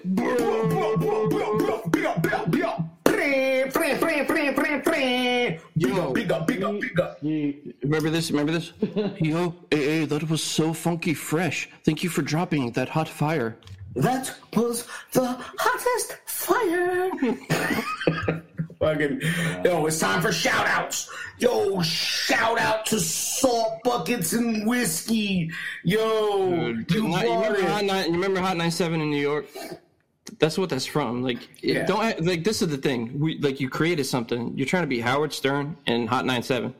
All right, whatever. Yeah, it's cute. Anyway, do your thing, people. And listen to us and don't listen to us. Just stop being fucking clown ass sim bitch. And we're not saying we're better than anybody. That's the thing. No, this is generic, bro. Like this is everybody has a podcast. It's not special. Like it isn't fucking special. Like I'm not putting this on my LinkedIn. Nah. Like, get the fuck out of here. Like, you know. It's just podcasting. Anybody can do it. We just enjoy it. It's a hobby. And we hope you guys enjoy it, too. And if you don't, we enjoy it. Retweet it. Put it on your walls, though. Yeah. Retweet it. Send us a fucking... I don't give a fuck. I don't care what you do. Like, honestly, I don't give a fuck. Follow us, unfollow us. Like, it's fine. Do you think that it lends credence to the fact that the Bears are cash-strapped? Yes. Yeah. Absolutely. The vote, McCaskey's vote, man. I kind of took it as like some people have been talking about like the player safety, and I'm sure they asked the get the temperature of the players, but I think it was more about like protecting your asset. Like you could say cheap, but like you're putting your players out there for an extra game. You could end up. You're talking about all the investment in these guys. Like an extra game is a big deal on their mental and physical well-being. Or behind closed doors, he is taking an easy PR move to say, you know what, guys, I side with the players. This is how he can spin it. When reality is that there's probably some other shit going on. I don't see why you would want less sales. If you're running a business, why would you want less sales? I don't get it. It's a great PR move because now it's a great PR move behind closed doors because he can go to the players and be like, "Hey, this is why we did this." And not even behind closed doors, though. Yeah. The other players on other teams are going to hear that he was the one owner that did that. Right. Jakub says McCaskey just wanted to be the cool boss. Yes, absolutely. Like McCaskey's like, "Hello, fellow kids." It's a smart PR move. Well, but it looks weird from the outside. But I think people inside Hallis and behind closed doors know, because there's really no downside to it. It's not like it wasn't that close of a vote. Like it wasn't like, so he knew he could take this opportunity. And he's the only guy that voted no, right? I think it was like 2, but he's the only one whose name got out there. That's huge for other players on other teams. They're like, wow, they got an owner that backs the player side of things. Right, and the Bears, say what you will, the Bears have always operated as a fairly, at least perception-wise, they've been fairly player-friendly. Now, there's lots of players that would disagree with that, but you also hear a ton of players say that they liked playing for the organization, especially now, like the amenities, you know, the fucking, all the shit that they have is top of the line. You know, they got the fucking best smoothies in town. That's why Allen Robinson want to stay, right? So, you know, it is what it is. I mean, I just look at the whole thing and I'm just like, I don't get it. Like, it's, you know, it's going to be less preseason games. I hope that they have to expand the rosters. Like, what's the downside to it? The downside is you're doing this. I think the biggest thing on the players' perspective is you're lowering the cap, but you're extending the season. That's kind of shitty. Yeah. Like they should up the cap a little bit because of that. They need to get their shit together. For this particular season, it's weird the way they've handled it. Like they're almost like saying, you know, here's what we're doing because we fucking lost all this money, supposedly. But they're basically saying we need the 17 game to recoup. So we're you know, putting big shackles on teams financially. But we need this extra money to recoup, and they allowed flexing on the Monday night games. I mean, there's going to be football on a lot more. That's what the pandemic did. Is it showed them, which I don't know why the fuck it took this long to realize this, but it showed them that the old antiquated model of just like the early window, late window, which they've obviously shifted away from, but they've been afraid to go away from it, as if people won't follow the NFL wherever it fucking goes. I mean, you don't want to take away your Sunday games, but little by little, it's become such a behemoth, and the way that people consume it has changed completely. God, I hope it changes for the better on that front. No, they're going to ESPN Plus app sucks. I hope they figure that out before they start launching NFL games, man, because that app is rough. Yeah, the app in general, ESPN app is big. You'll be watching something, and then it'll go, like, that's the only app I have that, like, it will go out, and then you try getting back. It's like, just not very reliable to watch. That's a good point. T. Yakub 713 says there's one more game for players to be benched for veteran rest. Week 17 will have a bunch of meaningless games. Yeah, you're probably right. I mean, Bears Twitter's like all, oh, we're all going to Vegas. Like, everybody's going to Vegas so they see how much those tickets are. Like, I mean, are you kidding me? Those tickets are going to be crazy expensive. If by some miracle that stadium is at 100% capacity, those tickets are going to be fucking $500, like, for the shitty seats. I might need to make a phone call for us, though, because I got a little the network got some connections? No. This girl I dated in high school, her husband runs the freaking banquets for Caesars. Mm. So I'll try to, hey, what's up? Hope all is well. That's going to be it. I mean, when that stadium opens up, bro, like, but that's the thing is, like, when that stadium opens up every week in Vegas is going to be a hot ticket. and it's all going to be road fans. Like, yeah, that's what it's the greatest. And a lot of them will be road Raiders fans, because they'll travel. But like it's, you know, they'll travel from California. There's gonna be so many fans, bro. So like, you know, they stay at the sports books down there and they watch the games on TV. But now you get to bet on the game and watch it live. Like, in Vegas, like they're gonna have to figure that. Yeah, exactly, and that's the thing. Going last Boy Scout, boys. That's what's gonna happen. Hey, I slipped your lady the D in high school. Can I get some coupons to Caesars? Yo, I'm just gonna say this. It be like that sometimes. You know what I mean? You're like, hey, I'm Papa Giorgio. Oh, fuck. You don't talk to any of your you don't talk to any of your exes like online and shit? Nope. I'm friends with a lot of them. Like, I don't know. Can never close like it. Nah, that's cool. I like that. That's good. I'm glad for you. I'm not a dick. I mean, that's cool. I throw it down, but I'm not a jerk about it. Slang it. I'm not a dick, but I do slang it. Not anymore. I'm married. But... right. Now it's strapped down. Now this shit is strapped down. Strapped. But back in the day, I had a whole roster of. Back in high school, I could throw a football. I could sling the ball, but I could sling this dick. I'm like the Uncle Rico in Love Making. Wow. Free tickets out this motherfucker.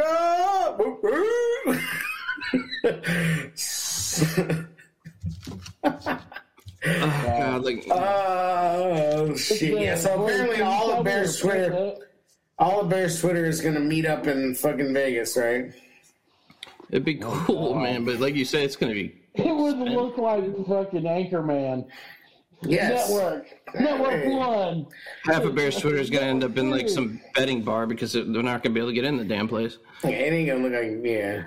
No, there'd be fucking no fights. Just a bunch of fucking acid and never leave. Well, I will say, I mean, Bear's Twitter, I mean, ultimately, it's a little bit better now. Like, most people, like, will bullshit and, like, troll a little bit, but... Well, it's better because, like, motherfuckers could get suspended now. Like, back when we, you know, like, 4 or 5 years ago, like, when we were, you know, going buck wild on that, you couldn't even get suspended. Like, we'd be looking up pictures of dudes' families on Facebook and... I didn't go there, but yeah. Oh, what happened? People did. I heard. You know, but now it's fucking, you know, now it's a fucking, it's like.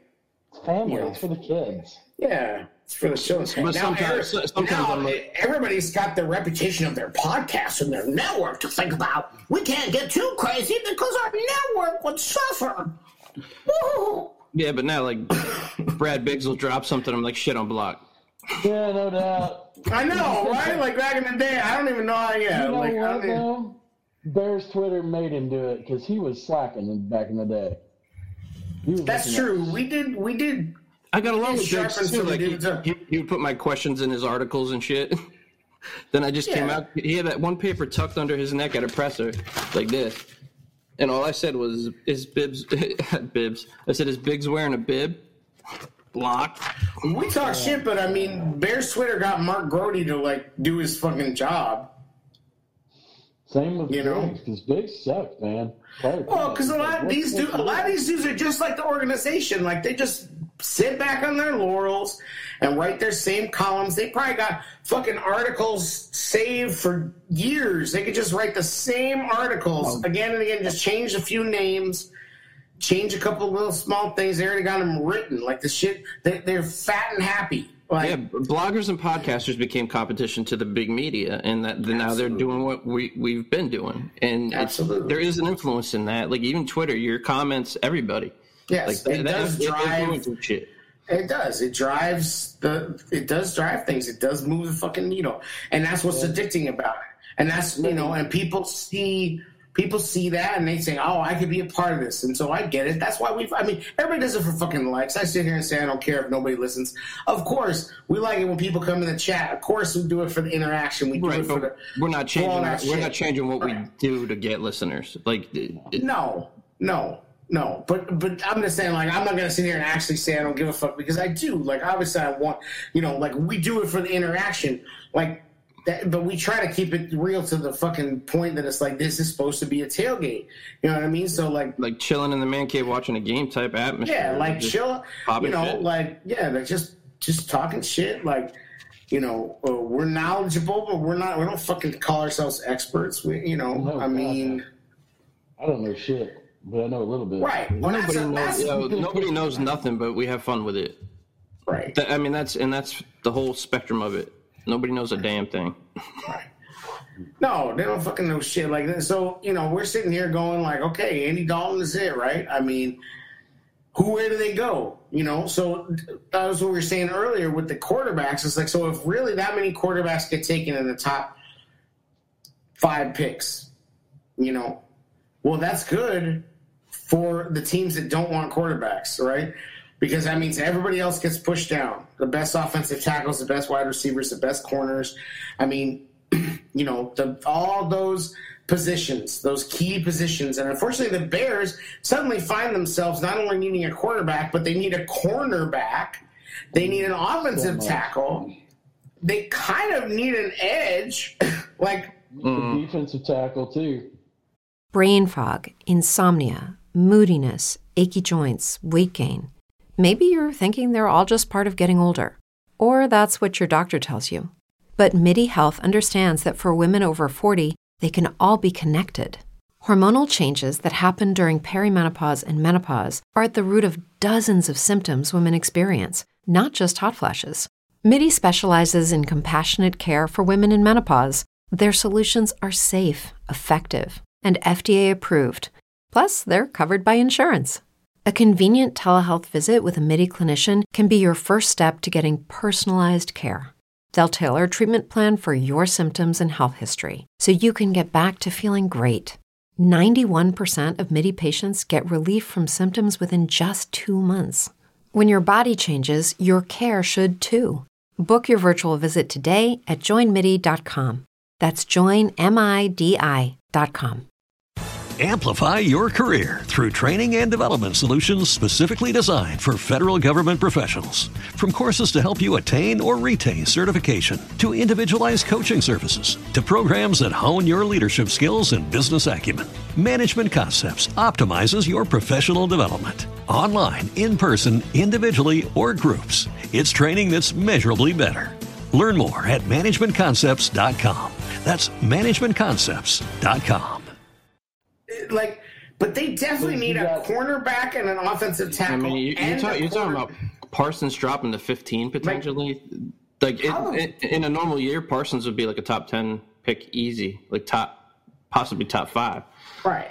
Like, yeah. These teams up in those top picks are going to not only pass up like Sewell and whoever, you know, they're going to push other players down to us. Did you see that set with Hugh Jackson? Where he wrote a book and he's talking shit that Cleveland fucking basically did him dirty. It's crazy. Oh, you're talking about they got on the Trubisky thing, but like that was known. Yeah. Like they were debating Trubisky was kind of known back then. Here's the thing that nobody wants to hear. And this narrative has been spun a million times, so it's not like I'm saying shit that's but it never quite gets traction, because you see some clown like Ryan Clark who acts like he just discovered the 2017 draft and is like making fresh takes about it. You know what I mean? Like, oh, this is the Bears traded up. Did something dumb. It's like, no shit, man. Like, nobody forgot. Like, people, he honestly sat there and said, people forgot about this, that. Nobody forgot. Like, nobody forgot. But the things that are on Pace's side, and I think he's made this case to Ted and George, is that I may have gone out on an island and drafted Trubisky in secrecy, but I did that by design, and I had to do it, and now all these things have come to light that make him look better. The fact that Cleveland really was thinking about taking Mitch. The fact that so many people did have Mitch rated above Watson and Mahomes. So many respected people, like, made the same fucking mistake about him. Does it mean that Pace, the rest of Pace's body of work is up to par? No, it does not. But that one mistake, like, Pace's mistake is like the 8th best quarterback in Bears history, like stats-wise. And probably talent-wise, as bad as Trubisky was, he's like top 10 most talented Bears quarterbacks to ever wear the jersey. As bad as he played, his highs were higher than some of the almost anything we've ever seen from that position. Great. And he signed a $2.5 million backup deal. Right, because the league knows he's a fucking fraud. The league knows what is actually true, that Nagy coached his ass off to get him to look like that. But then he couldn't take him to the next level. Everybody in the league realizes that the 2018 was a great fucking job by Matt Nagy to make him look as good as he did. And 2019 was a failure on both of their parts.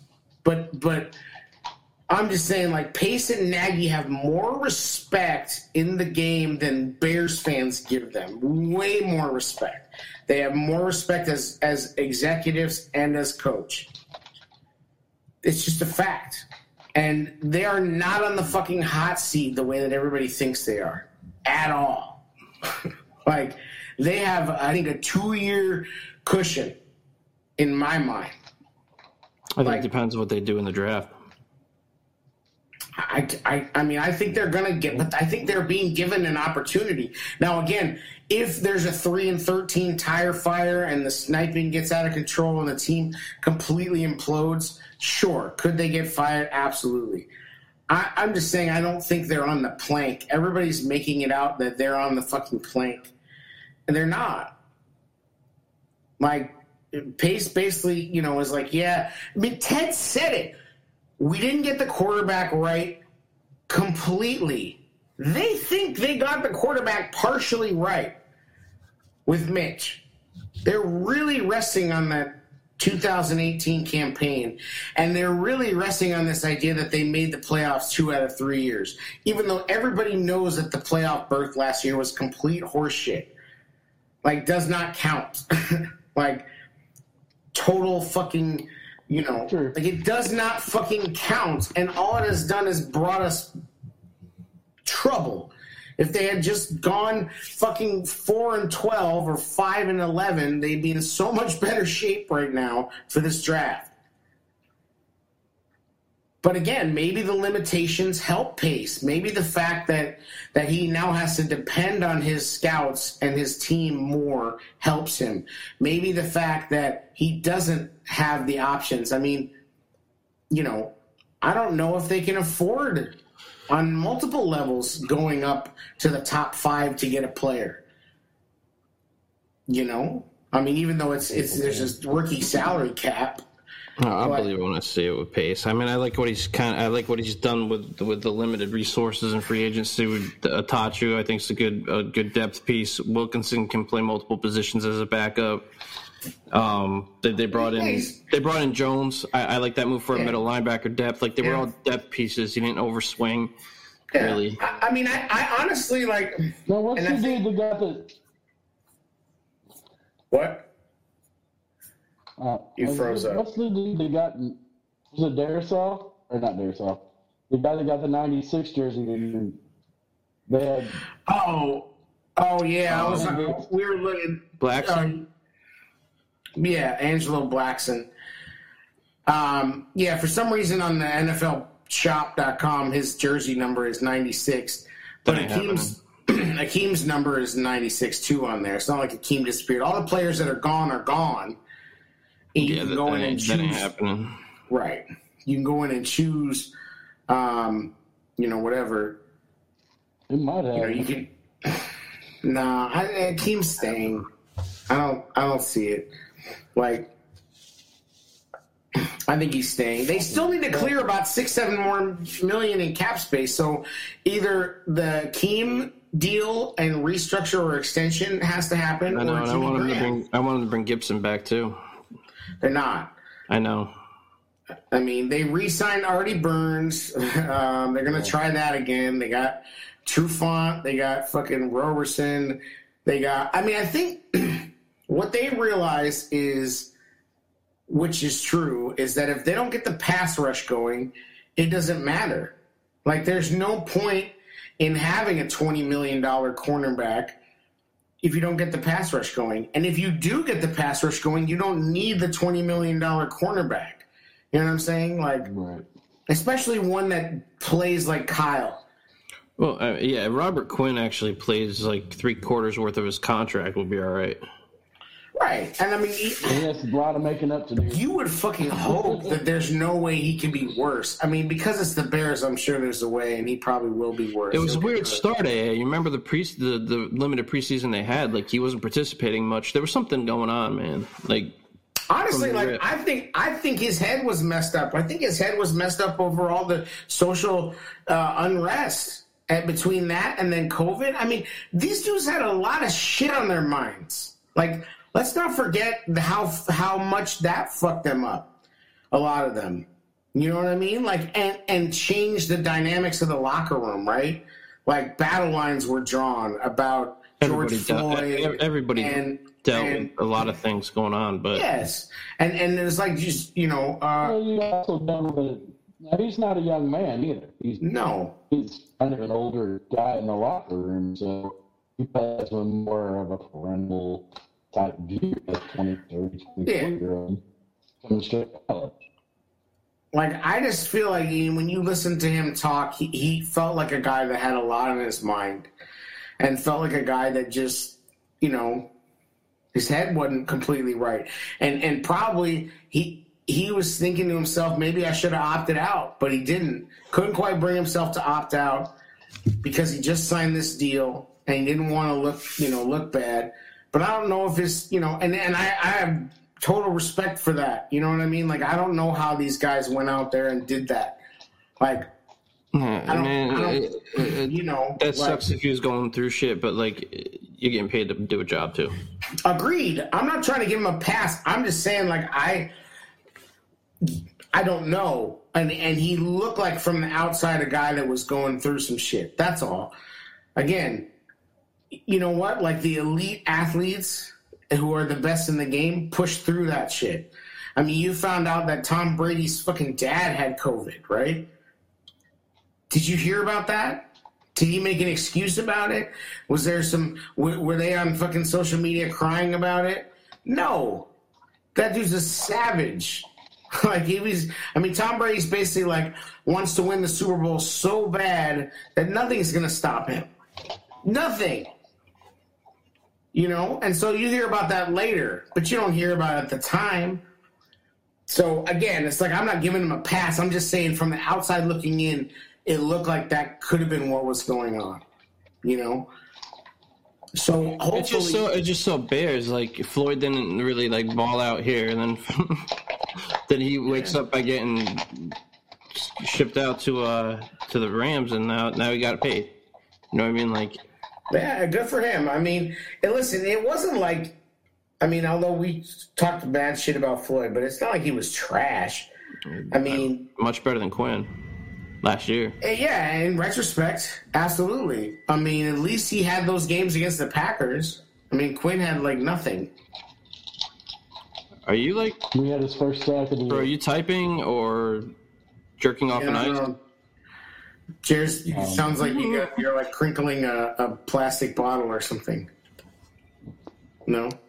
No, I don't know. There was a lot of feedback or a lot of background noise. But, yeah, I mean, so hopefully that's what they're banking on. Like, they're banking on the money that they spent panning out. I think, you know, Mario Edwards should be, you know, hopefully Goldman coming back. But, you know, as we mentioned many times on the show, that it's not like Goldman was playing so great when he was there. And the excuse that you could use was, well, Akeem Hicks wasn't there. So, you know – I mean, I guess the band is the special teams, but hopefully they got the band back together on defensive line, right? Yeah. It's going to be important. I mean, if Desmond Trufant is healthy, he can play. Yeah. You can't get much worse than what Buster Screen was at the slot. Like, whatever platoon they put out there of Shelley and whoever, it's not going to be worse than Screen. Well, like, regardless of what you think about the other side of the ball, the offensive line has improved. Yes. You know? Absolutely, it's improved. There's hope. There's hope for something. Now, whether Andy Dalton is that answer, I don't know. But that's the thing, is like, so you're sitting there at 20. Let's say the Bears make no moves. They don't trade down. I'm totally fine with them taking if a tackle falls to them at 20, like this dude from fucking North Dakota State that everybody's all hyped about. Oh God, not another one. Well, this is the dude that everybody's fucking hyped up about. I'll be right back. All right. And so if they take him, I'm okay with it. If they take Newsome, the cornerback from Northwestern, I'm good with that too. That kid's good. I liked him versus the Ohio State. That would be fucking money. I mean, he was there in that mock I did. That would be fucking money. Like, to take that guy. That makes sense. You can get a Sonny Samuel. He's a guy that's kind of in and out. I mean, there's talent to be had in this draft. This might be the most important draft, not to trade draft capital on. I agree. But now here's the thing, is that, you know, the flip side of the quarterbacks going so high is that the other quarterbacks maybe then get pushed up. And that's what people keep saying. But eventually there's going to run out. The quarterback poor teams are going to run out. So let's say that it goes Lawrence, Wilson Fields, then Trey Lance to the Falcons, then fucking, okay, so who do the Panthers take?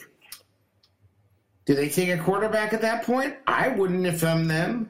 You really want to take the sixth best quarterback with the seventh or eighth pick in the draft? No. So at some point it has to stop. And then they go, no, we're going to take the best player on our board right now. Yeah, we would have liked to have taken the best quarterback, but that ship has sailed. So now they have other needs, so they're going to take somebody else. So I just don't think, like, automatically people are saying, oh, Kellen Mond might not, he's a high second-round pick all of a sudden. I'm like, how? No, I don't think so. And people always say this shit. Carolina gets Pitts. Yeah. I mean, I think that you're going to see the Bengals are going to take the LSU receiver for Joe Burrow. Yeah, who couldn't Joe Burrow beat out at Ohio State? I just want to throw that out there real quick. Justin Fields. Thank you. Yeah, all the Fields slander this week has been so out of control. Like, Dan Orlovsky putting his fucking foot in his mouth. Like, get the fuck out of here. Like, just throw on some Fields tape, you know. And we've already been over the fact that the shit is not the end all be all. But just throw on the pro day. Dan stuck up for him, saying he can't go through his progressions. He's actually been defending him. Well, now he has, because he went too far with this. It wasn't malicious, but Pat McAfee basically asked him, like, why is he falling in this draft? And Orlovsky was like, well, I don't know, but this is what I've heard, is that people question whether he wants to be great. I mean, fuck all that. Like, what a crock of shit. Like, I don't know. You know, I'm not going to call it racism or whatever, but I just think it's like people put guys in boxes, and they can't get them out of those boxes. And it's like, okay, we see Mac Jones, and somebody somewhere said, oh, he's Tom Brady-ish. So people put him in that box, and he stays in that box forever. Agents have a lot of influence, too. I'm just going to throw that out there. Exactly. They absolutely do. Justin Fields is in the Ohio State quarterbacks never pan out box. Kyle Trask suffers from that. Mac Jones for a while suffered from that. But now it's like, oh, Mac Jones was the quarterback of the All-Star team, really. Like, that's what people are starting to say, and you're starting to... He was the point guard of an All-Star team. Yes, he was the point guard of an All-Star team. So, you know, okay, so what, you're drafting Joe Dumars? I mean, you know what I mean? Like, you're, you know, like... I don't know. It ended up being John Stockton, so there is that. Right, or John Stockton. You know what I mean? Like, you know, is that's what you're drafting? Like, well, I mean, that's a Hall of Fame talent. Amplify your career through training and development solutions specifically designed for federal government professionals. From courses to help you attain or retain certification, to individualized coaching services, to programs that hone your leadership skills and business acumen, Management Concepts optimizes your professional development. Online, in person, individually, or groups, it's training that's measurably better. Learn more at managementconcepts.com. That's managementconcepts.com. Join us today during the Jeep Celebration event. Right now, get 20% below MSRP for an average of $15,178 under MSRP on the purchase of a 2023 Jeep Grand Cherokee Overland 4xE or Summit 4xE. Not compatible with lease offers or with any other consumer incentive offers. $15,178 average based on 20% below average MSRP from all 2023 Grand Cherokee Overland 4xE and Summit 4xE models in dealer stock. Residency restrictions apply. Take retail delivery from dealer stock by 4/1. Jeep is a registered trademark. Right, but they never won the big one. But it could be Bobby Hurley. It could be Bobby Hurley too. It could be Jason Williams. Yep. I don't know. I'm just saying, like, it's just funny to have watched it happen because in the beginning it was like, oh shit, Mac Jones, look at him with his shirt off. That dude is could be Rubio, dude. That dude's a doughy ass. He's a fucking like beer pong champion. This dude's not. But then it's look at Tom Brady's shirt with his shirt off at the combine. It looks like Mac Jones. But then the narrative, like, people start spinning the tails, right? And maybe it's Mac Jones' agent. Maybe, you know, who knows who it is? You know, Alabama has, you know, the strong push, you know, for their players and whatnot. You know what I mean? So it's just funny to watch it all change. But if you have really come up with the fact that you think that Justin Fields is not better than Mac Jones, you're a fucking moron. The one thing you can do on Justin Fields, you got to if you blitz him early and down in distance, you can make it tough on him. The two times that it happened was Northwestern, and I know I'll say Indiana, because they had a good defense that showed a lot of exotic looks. Man, they made it hard on quarterbacks. Indiana this year. So you can force them to make tough decisions. But that's the thing is that he also came back and on the biggest stage, like, outplayed Lawrence and Clemson. This is what that goes in the plus column for him. If he's doing this all at Ohio State and basically unmotivated, that's what they're saying, right? Can you imagine a motivated Justin Fields? Are you shitting me? Well, it's just NFL Live on ESPN. I've been really enjoying what they're doing. I think they're doing a great job over there, honestly. And they put up defensive toughness for each of the top four quarterbacks. And like, man, Fields had played against the toughest defenses out of all of them. Mm-hmm. Like, oh god, that's a back. Trubisky's and Gravy says Justin Fields not starting over Jake Fromm is wild. Yeah, it is. But you know why it is, right? Why don't we look back in history and think about all the black Georgia quarterbacks? Let's see. It's Quincy Carter. I think that was like not really a. Just saying, it's tough. It's tough, right? I can't even think about that. Like, yeah. There are barely any. Jamie Newman was supposed to start this year. Like, for Georgia? Yeah, Jamie Newman transferred, but then sat out. Right. I'm just saying, like, there's something to that. that people are put in boxes, and I think that some of the, you know, it's just like the comps. Like, it's like people can only comp black quarterbacks to other black quarterbacks. They can only comp white quarterbacks to other white quarterbacks. Like, if you cross, you know, like, it's just something to it, you know? And I was like, I'm not trying. Fields is just so fucking good, man. Like, he's so fucking good. Like, it's like people are trying to convince themselves there's reasons, and they did the same shit with Deshaun. They fucking try to convince themselves there's reasons to not draft us. Just trust your fucking eyes. Yeah, but like they can't make the excuse that he's an athlete first that plays quarterback because this kid actually can get to his fourth progression. Oh, by the way, I have 4.4 speed. So like what this kid can potentially do to a defense if he starts like carving them up passing. Now people are playing back on him.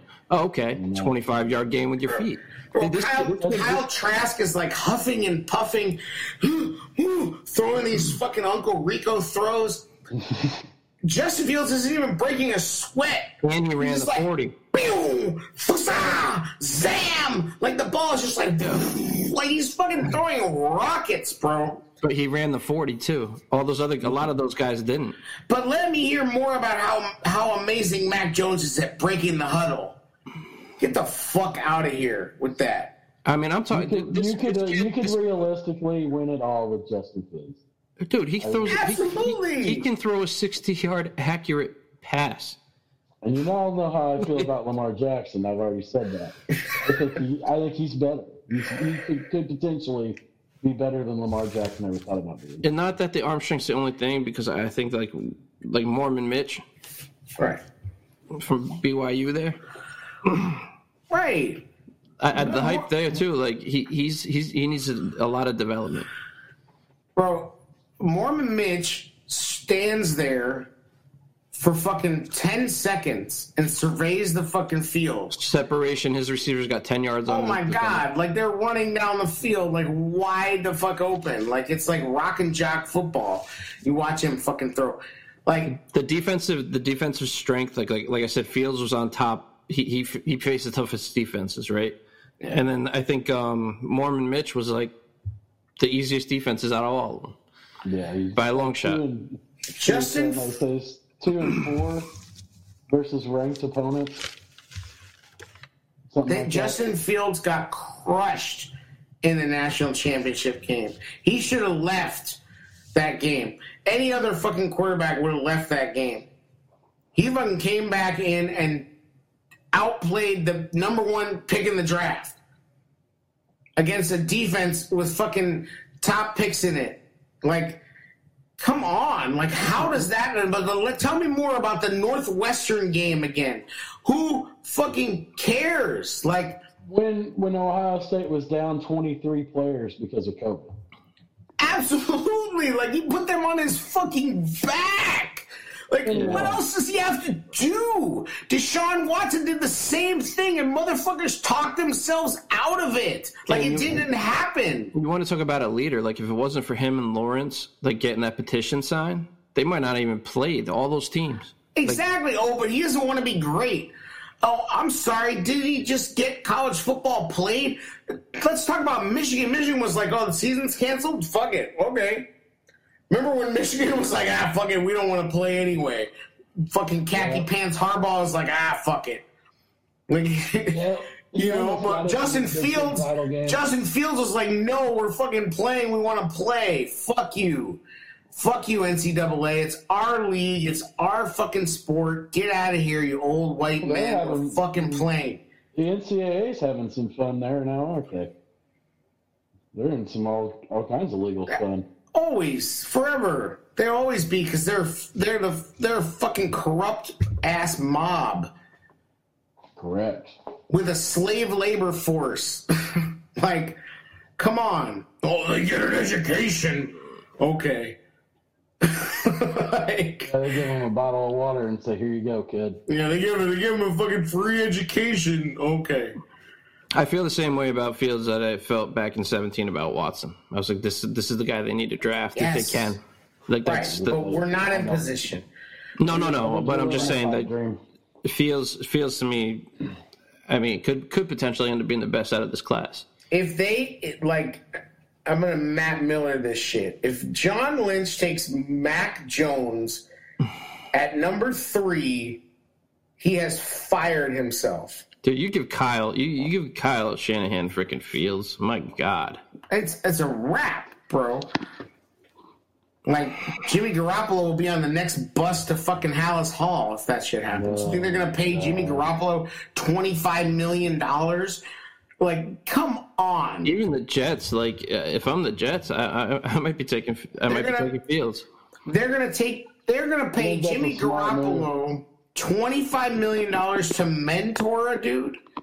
Dude, if I'm the Jets, though, like I don't know. I don't think I take Wilson over Fields. I think that they're going to. I don't know, man. I mean, maybe Saleh won't. You know, like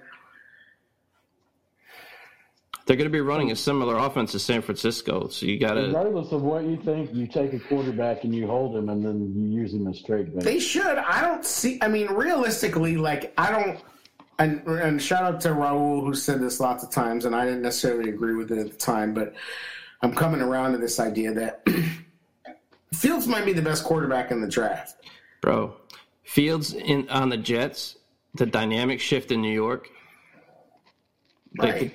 Like the Jets kind of need that because they're always second fiddle to the Giants. It's Jersey, but yeah, like they share the same stadium. They're always like the Mets are to the Yankees. You know what I mean? Like, there was that like second tier. So well, like, what will happen is that you get a guy like that changes. I know, everything. But Zach Wilson. There are Zach Wilson cultists out there who, you know, who he has taken on this legendary status.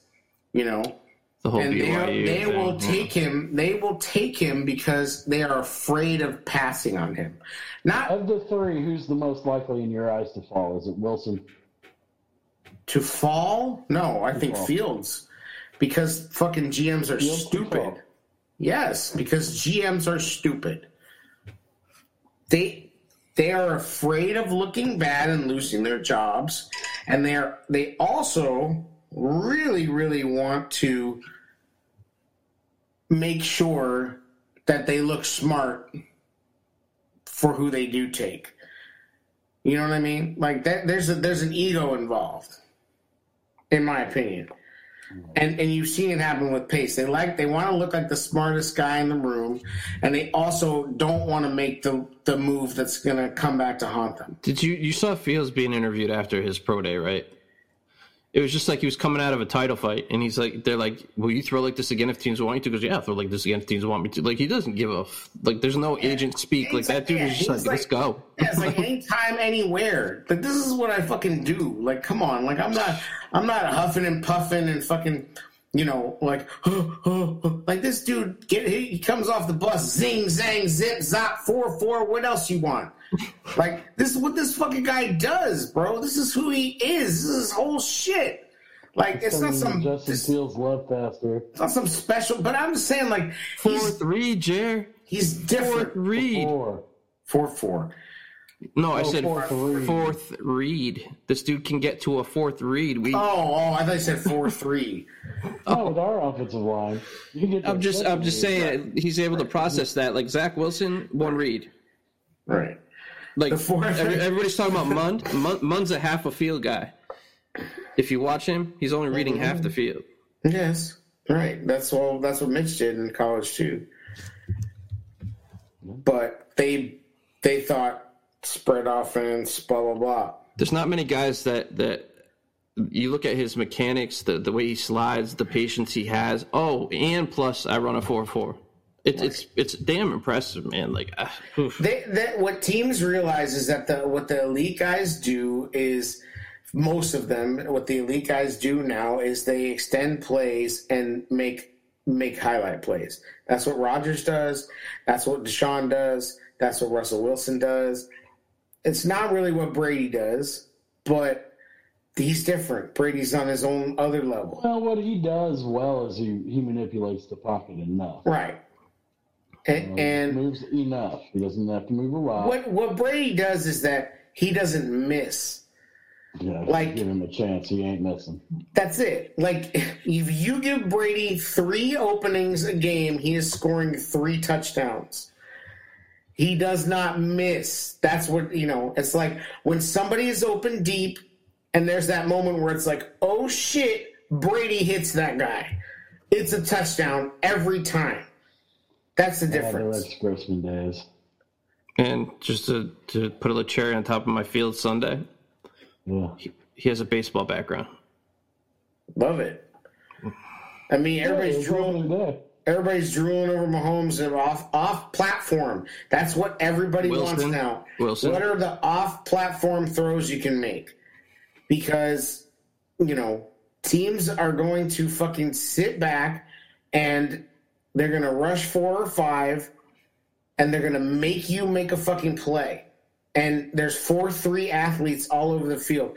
The linebackers are 4-3 athletes. The cornerbacks are 4-3, 4-4 athletes.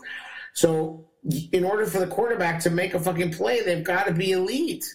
And I'm saying if Fields is there at 4 and Atlanta's that's a very attainable pick if somebody wants to go all in.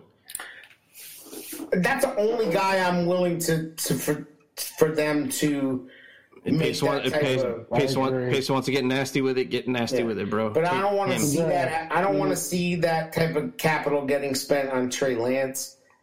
In a draft scenario, it's Fields or Fields could turn. Fields or you wait. Fields or you wait. And I don't want to see that. And that's, you know, it does worry me about Kellen Mond getting all this love. Is this going to be a guy that they have to trade up to get? And I don't want that to happen either. Like I was saying on Twitter earlier, man. Like I've read a bunch of reports on him. I've watched it. Like he's got a long way to go. He needs like a year, 2 years, and I don't know for what happened then. Once you get past that top 5 guys, there's a bunch of the same guy. Like, so as much as people are now starting to like Mond, there's other Monds. There was Fromm stands last year, bro. Right. Mm-hmm. That's what I'm saying is they become replaceable after a certain point. Like, I don't think Mond is special enough to go trade. People are talking about trade. Remember Anthony Gordon? Right. Doesn't even get drafted. I mean, the kid from Hawaii that people fucking love. Doesn't even get drafted. Cole McDonald or whatever the fuck, like, isn't even in the league. Why does Jared look like he's finishing right now? look like Jared's sleepy. Jared's had a long couple. Yo, man, that looks like epic. I have never been on a podcast where somebody nodded off. Holy shit. I don't think you nodded off. No, you froze with your eyes closed. I'm joking. Yeah, just because you froze up. It's like your bear spirit animal is coming right out of your head on the wall behind you. You were fucking having like a shaman moment. I was in my zone. You were in the fucking like. It's opening day today, man. I had to catch up on my Cardinals. Yeah, shout out to baseball starting. That was good times. How'd the Red Sox do? They didn't play. Because the Nationals all got COVID. It wasn't their fault, right? Oh. They keep them chicks out of the hotel there. Amplify your career through training and development solutions specifically designed for federal government professionals. From courses to help you attain or retain certification, to individualized coaching services, to programs that hone your leadership skills and business acumen, Management Concepts optimizes your professional development. Online, in person, individually, or groups, it's training that's measurably better. Learn more at managementconcepts.com. That's managementconcepts.com. For the ones who work hard to ensure their crew can always go the extra mile, and the ones who get in early so everyone can go home on time, there's Grainger, offering professional-grade supplies backed by product experts so you can quickly and easily find what you need. Plus, you can count on access to a committed team ready to go the extra mile for you. Call, click Grainger.com, or just stop by. Grainger, for the ones who get it done.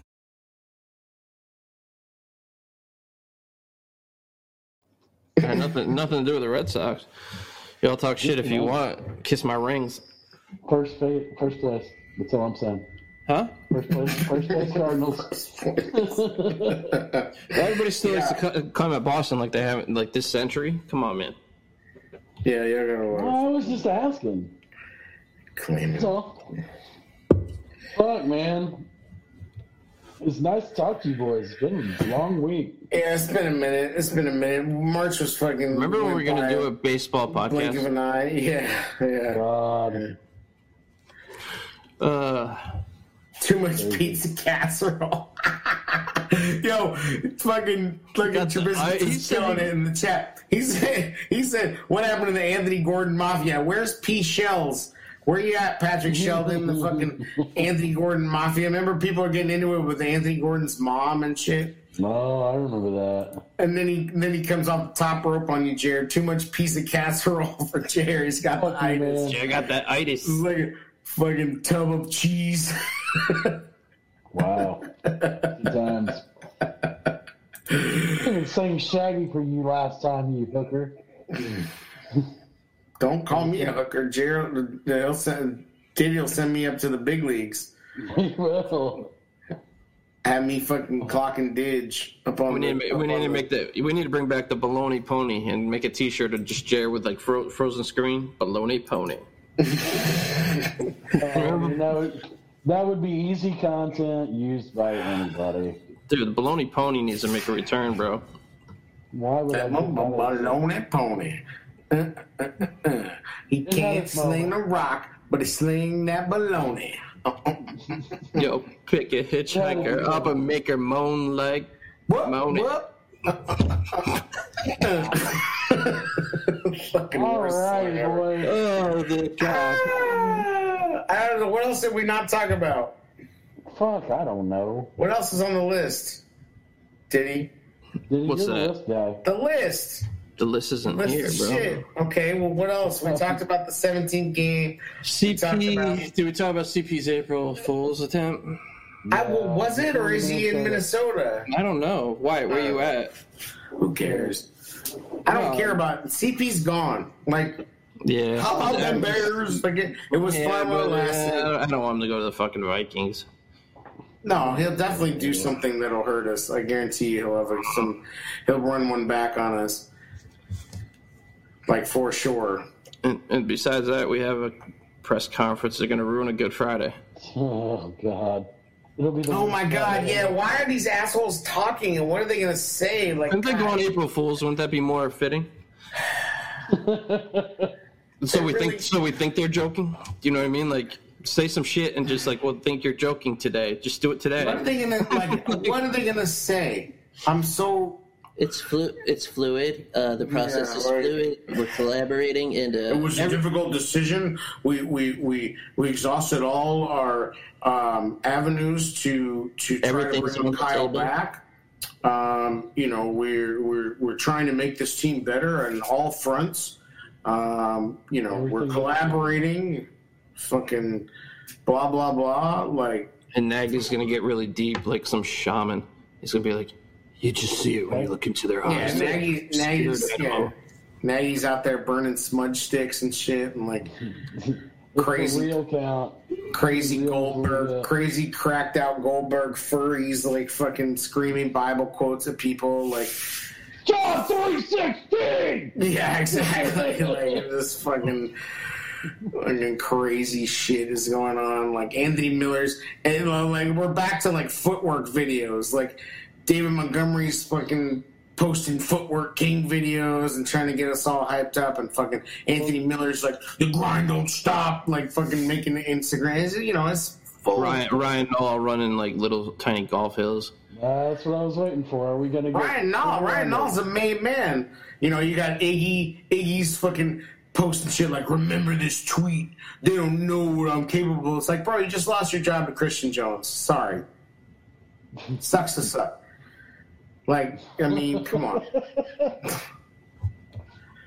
Like, you just lost a job to a lion.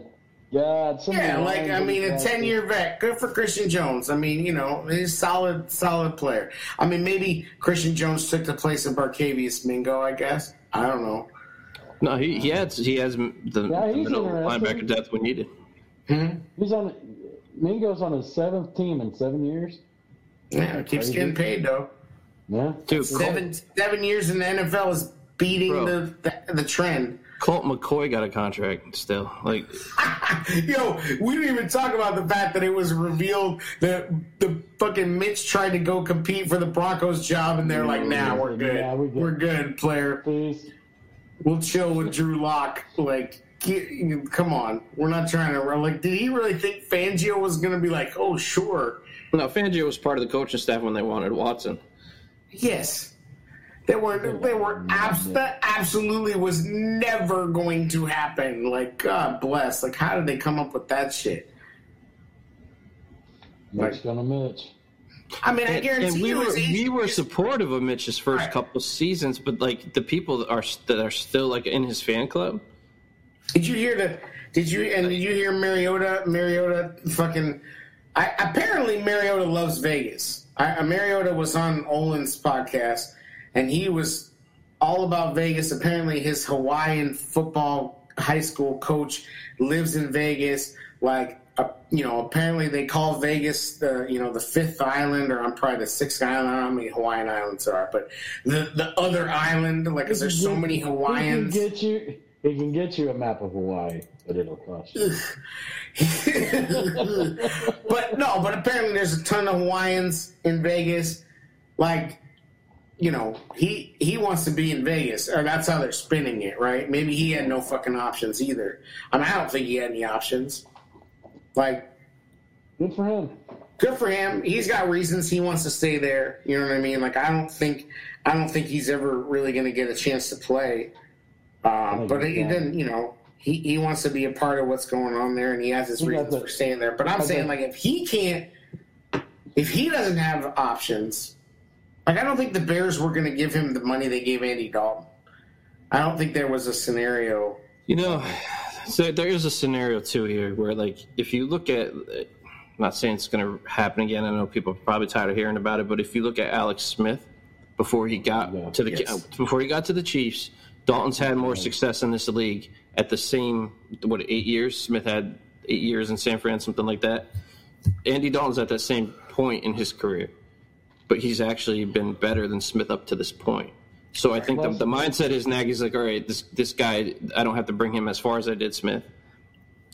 I'd be okay with it. You know what I mean? I don't know if it will, man. But you can argue that Dalton already had better offensive players.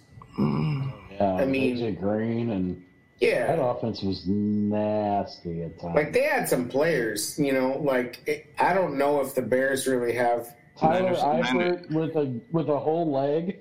Mm-hmm. But Niners had some guys for Smith. I mean, they didn't have a bad team there. Smith left, and they ended up playing better. That's true. I just don't know if Dalton has already reached his ceiling, whereas I don't think Alex Smith had. But I mean, I think the comp is legit. I mean, I've heard that. I've heard other people make that comp, but you've been making it for a minute.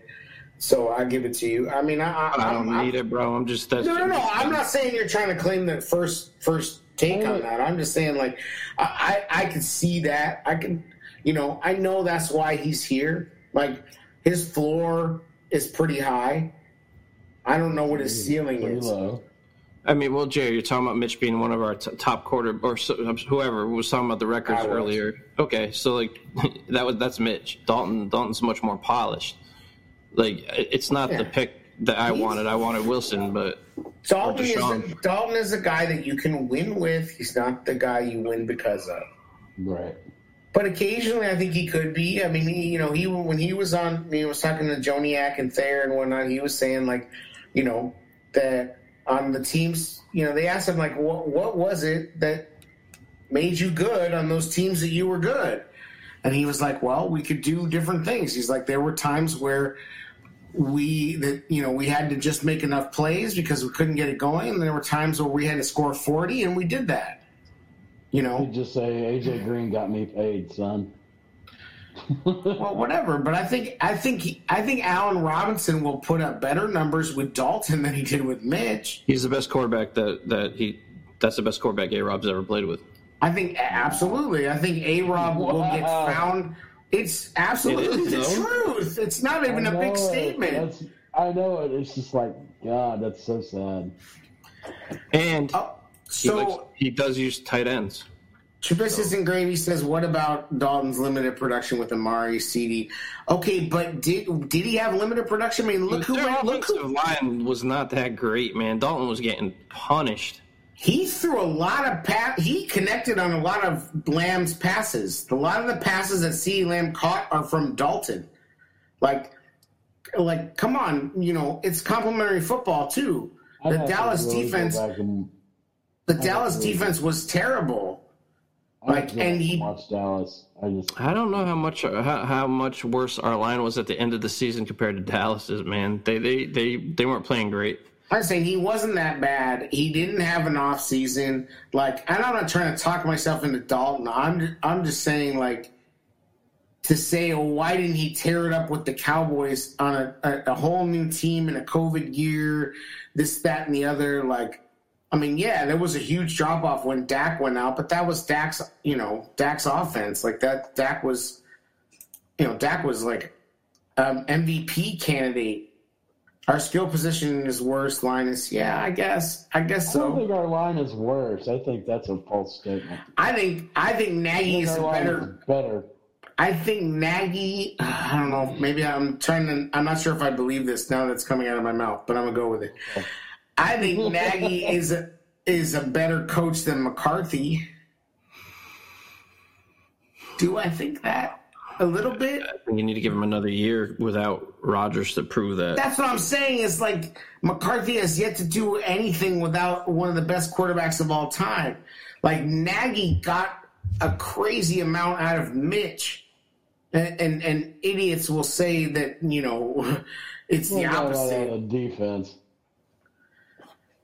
I mean, listen, Fangio was a huge reason why 2018 happened. But do you guys know anything about Rashad Bateman is who was mocked to us from Minnesota? I guess he's a pretty polished wide receiver. Wide receiver, Minnesota. Had a good year. Just, yeah, I don't know. Not much talent around him. I'm just saying, we're talking about skill position. Like, you're adding him. I don't know what that. I just feel like if you are focused on wide receiver and you are staying at 20, I think you're going to have some better options than him. I'm not going to sit here and tell you I'm an expert on that guy, but, like, Minnesota, really? I heard he's a pretty polished route runner. Like, he's ready to come in and start. Yeah, well, we heard that about Riley Ridley, too. Like, we hear a lot of that. You heard that about a certain receiver that's already in our stable, number 17. That's why I'm in the draft. I'd be going in blind talking about this guy. I'd have to look into him more. That's what's great. Did we really hear that about Miller, that he was a great route runner, or that he got a lot of separation? We heard about his footwork. Best route runner in the draft. I don't know about his route. I heard about him was that his get off. He was his man, and he had good footwork. Right, like his get off and his footwork was good. He got a lot of separation, and. He can still do that. He's a playmaker. Fit into the furry science of wide receiver. Well, that's why I hope to God that, like, I just hope to God that Laser, that we see more, you know, that Laser gets to run the show a little bit more. But some of the hybrid Laser Nagy shit was not very impressive either. They also having said that, they had to be at a certain spot for Mitch. You bring a guy like Dalton in, and it's like, all right, Miller, just get open. Right. Well, I mean? Exactly. No, we made the same argument when Foles was in. It's like, oh, Miller's going to take off. Because Foles' arm, dude. Come on, man. But Foles also played against tough defenses with the line in shambles. True. Foles' athleticism is trash. He's not that good. Yeah, but they put him in a fucking terrible situation on top of all that. Okay, but if that was the case, then they saw enough to move on. Right. And Nagy tried to open up the fucking playbook for his ass, which I knew was going to be disaster. I said that. I was like, if Nagy fucking thinks that Foles is all of a sudden going to run all his shit, we're in trouble. Because it's not, the rest of the guys can't run it. The offensive line can't run it. Montgomery can't run that offense. The fucking skill position players other than Robinson can't run that offense. Jimmy fucking Graham sure as shit can't run that offense. Like, Cole Kmet couldn't even get on the field in that offense. Like, Lazor's a better balanced play caller than Nagy.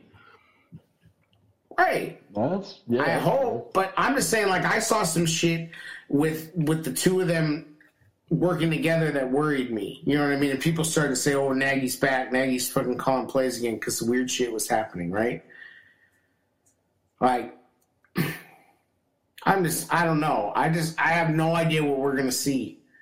Like, I really don't, like, so many unanswered questions about this team. So many holes that were created because of circumstances. That's what's insane is that that's what's most damning for Ryan Pace. And again, I don't think his giant job's on the line as much as people say, but the most damning thing is that there are so many needs and they have spent so much money. Yeah. What did you spend the money on? Fixing draft mistakes. Right. It's like you went out to the grocery store and came back with a $100 potato and no meat. I think they fall in love with talent, but they don't take in the fact that these players have to be smart too. And toughness. Kevin White was an athletic freak. And so was Floyd. Yeah. And then what happens? He gets hurt. Shit happens, right? Floyd, same way. Athletic. They fall in love with the athletic traits, but somehow the mental traits don't get. Well, to hit in the first round is difficult, but like he should be hitting a little more than he does. It shouldn't be though. It is. From the first round of the draft, still is. Like, Pace falls in love with traits and measurables. What's the hit average? 30%, maybe? That might be overshooting it. I'm just saying, like, Pace does not, like, he's not impressed by toughness or fucking, you know, like, any of that. Like, Shaheen, he fell in love with the measurables. You know, Floyd, you fall in love with the idea, you know, with the pass rush, like that he could be a Javon Curse, you know, type of a freak. He fell in love with Kevin White, was a freak, like, you know, like Ryan Pace would never draft Allen Robinson. Florida, I'm more understanding. Kevin White was like a JUCO transfer that had one big season of just beating people that were covering him. Right. There's a little more of a risk there, I think.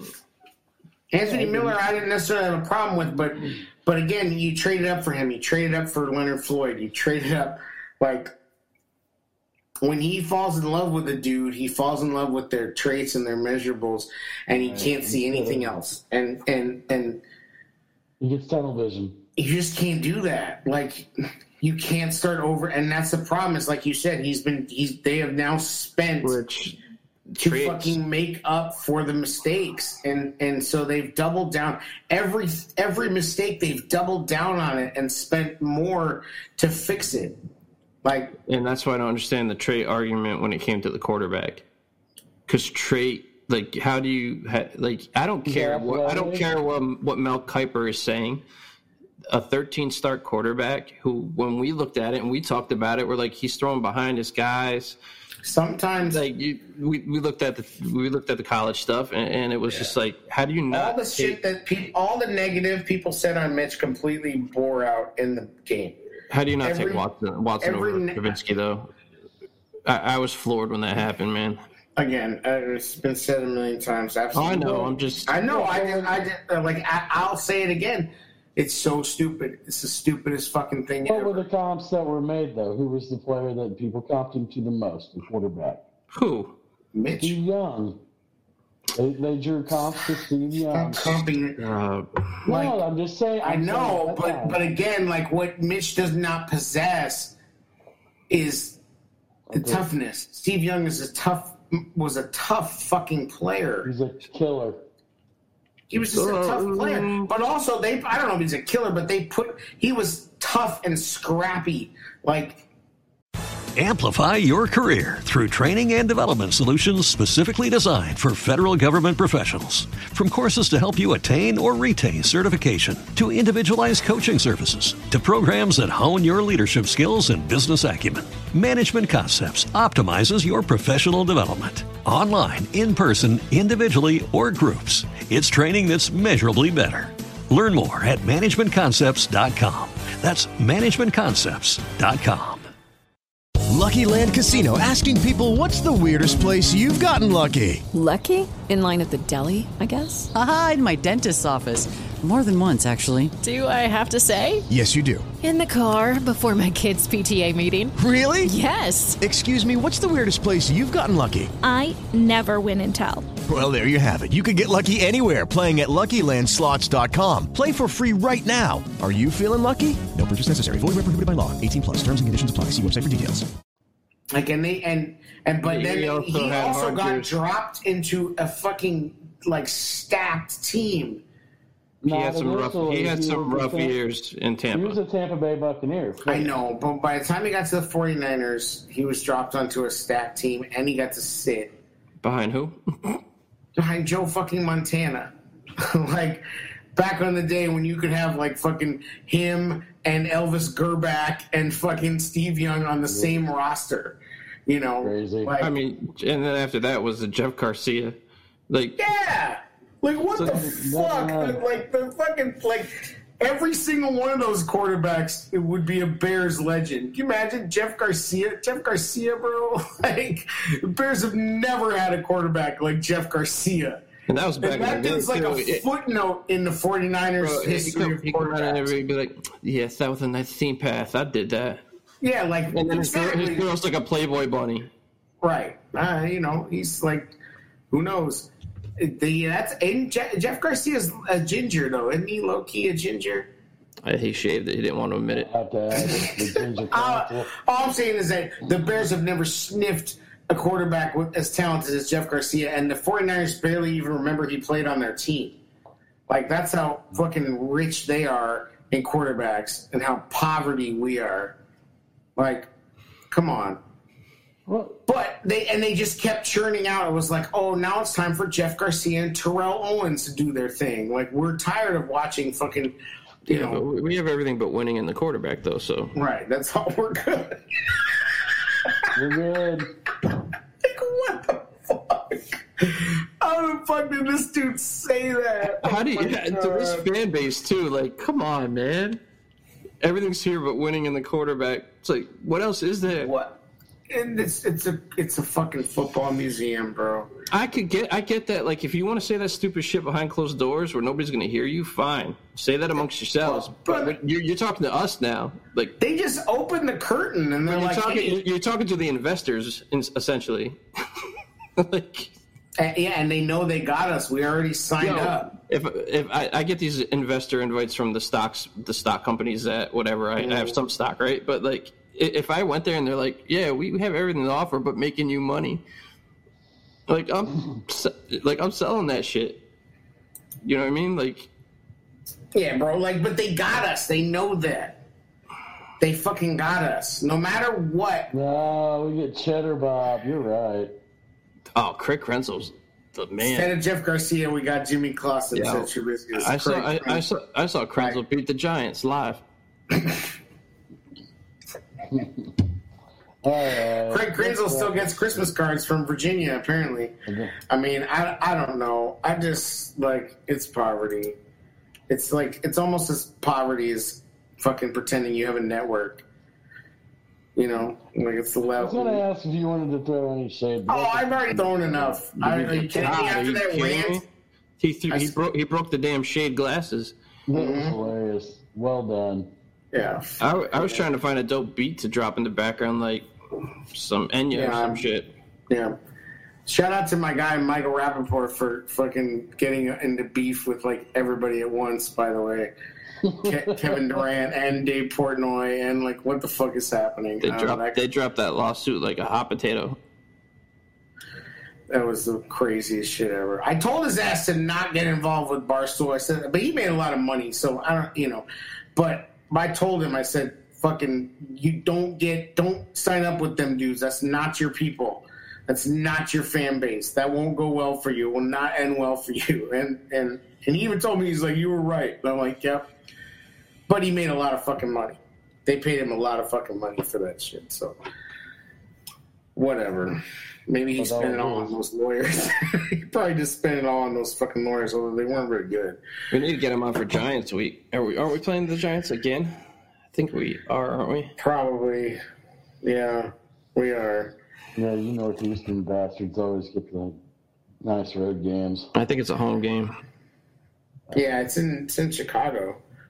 I'd be going if it was in New York. I might go to Pittsburgh because it's kind of fairly close. Speaking of Pittsburgh, they're pretty hyped about their new offensive lineman that they got, Rashad Coward. Yeah, you're way over. Yeah, that's a long haul for Jer. I was going to say, Pittsburgh might be kind of cool. Yeah. Rashad Coward. Good luck. Oof.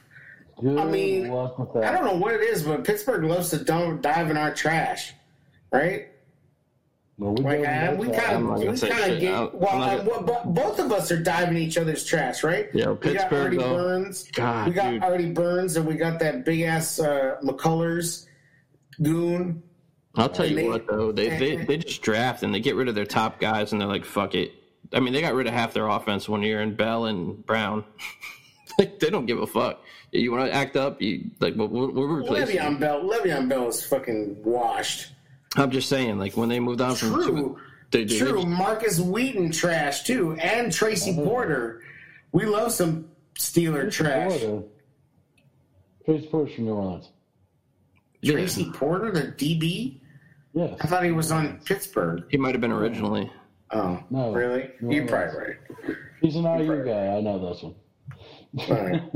But you look at some of the receivers that are left there, and they're like Plaxico and all those guys are just like, you know, people thought Marcus Wheaton was like a move. Like they were like, oh shit, we jocked that. Remember we got Antonio Holmes like 10 years too late. Yeah. Ooh, dude, they signed Victor. That was bullshit, though, bro. I was pissed when they cut him because he was actually doing okay in the preseason. They signed Victor Cruz. No, Victor was a baller back in the day. We get him way too late. Some shit. Yep. You're laughing, but his ass was better than Kevin White. Everybody's better than Kevin White, bro. Like everybody. People don't even realize that people don't even know who the good Bears wide receivers were. Like, they don't even fucking know. We nut when we get Damian Williams. Like, that's what we do. Bro, like, I mean. Oh, my God, he had one good game. And then the fucking 2016 wide receiver core, there was actually articles written about is Jay Bellamy, or his fucking. Gonna be the man, Jay, or whatever the fuck, Josh Bellamy. Oh God, yeah, Josh fucking Bellamy. Like he took loans on that shit. DJ Dub. He just got caught. Everybody fucking took advantage of that shit. He just got caught. Bellamy was the hype man, though. He like played a role. No, I mean, you know, he was fucking Club Dub A1, but. I'm just saying, like, there was articles written, like, did the Bears find something in him? Bezos was really about that bread. You know what I mean? Yes. Yeah. Absolutely. Like, but just what a trash fucking wide receiver core. Even for the Bears, Trey McBride and shit. Like, come on. Yeah, it was rough. Remember when we were hyped about Devin Arumashadu? Yeah. Preseason legend. We're just like Roy Williams, bro. Ugh. God. Well, welcome to the poverty train, boys and girls. Like keep saying the Bears are cheap. The Bears are cheap. No, they're stupid. Sam Hurd. Well, they didn't spend money on Sam Hurd, even though Sam Hurd was pushing weight. I think they signed him from Dallas. I think that was a signing from Dallas. Whatever it was, they didn't spend a lot of money on it. Roy Williams was like a big deal. Roy Williams was supposed to be something. Like yeah, Jay and Roy Williams. Like I do this for a front for my real business. Right. He was like, oh, I'm going to go up and tap into that fucking Chicago market. And the Chicago market was like, no, you're not. That good tax-free LLC. Yeah, Chicago market was like, you don't come up here with all that weight without paying the right people. And he's like, oh, okay. Well, I'm going to bring it up anyway. And they're like, no, you're not. Like, he didn't fucking, like, that's the thing. Like, he brought his Dallas business up here, but didn't fucking cut in the right people. Justin Gage, Bobby Wade, man.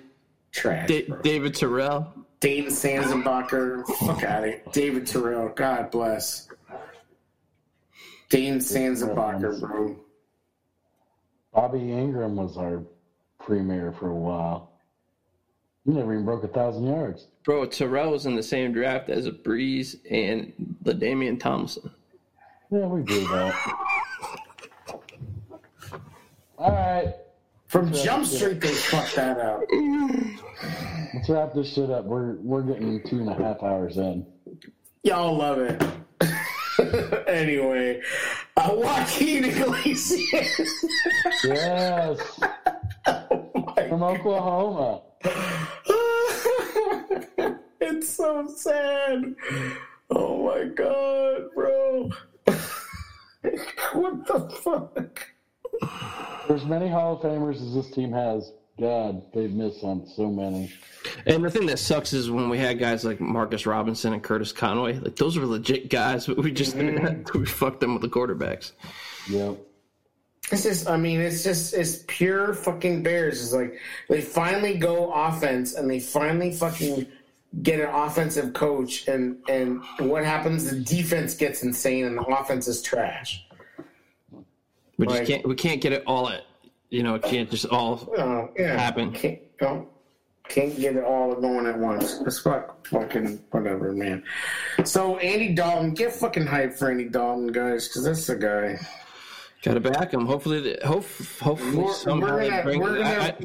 The draft happens on a Thursday. We're gonna be live during the draft. I mean, I know every other fucking Bears podcast will be too, but come over here because we're gonna be keeping it real. If they can't move up for Fields, like I want them to take a quarterback to develop at least, just to show that they're trying to. There's been a trade.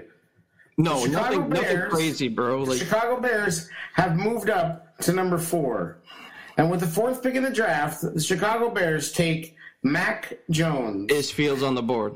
Yes. Yes. If that happens, I'm going to break my fucking TV. I'm not even just staying there, bro. I'm out. I'm out. That will not be good. That will not be good. I don't think they're going to do that. I think they're going to. Not, man. Oh, my God. I think that they're going to fucking not do that. Don't do that to me again. I think they would have gone all in for Russ, and I think that's the extent of it. I don't think they're going to.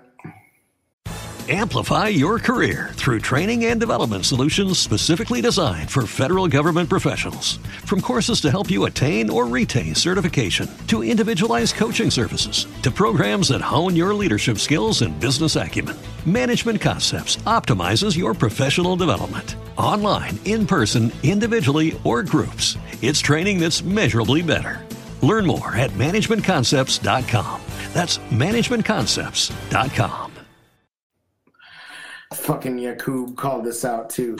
T Yakub 713 says 2022 second for number 19 to draft Kellen Mond. It's so fucking true. It just hurts. Like just the idea of that, so accurate. The accuracy, dude. After you get past that top 5, it's just like if they're there and you don't have to spring for it, sure. Take a shot and develop a guy, but like Pace trades up for Kyle Trask and Bears Twitter burns. Yeah, I mean Bears Twitter is fucking Mrs. O'Leary's cow. I mean, like we're just waiting to go up. I just think it's funny. Dude, I don't even support either one of these guys. Mac, I said, how can you hate Kyle Trask and love Mac Jones? That's all I'm saying.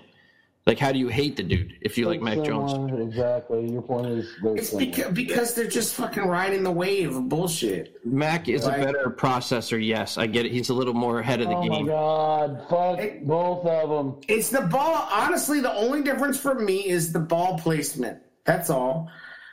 I look at Mac Jones's throws, and they look more like NFL throws, and he puts the ball where the guys can make plays, whereas it feels like Pitts is constantly having to make circus catches on fucking. So, he did it exactly. But when you were shitting your brains out, I brought up a 23-year-old Sam Darnold for a fourth-round pick. After you get past that top five, AA is all I'm saying. But he's in his fifth year, so if he does well, you have to pay him. He's fourth, right? Right. This is his fourth year. If he does well, you have to pay his fifth-year option. He might not even play, though. You might get him on a cheaper extension. If Andy Dalton, he might have to sit behind. Have Dalton you watched Sam Darnold play? I'm just saying. I'm talking against guys like Mills. I'm talking a fourth-round pick, bro. I'm just saying, take a shot and try to develop him.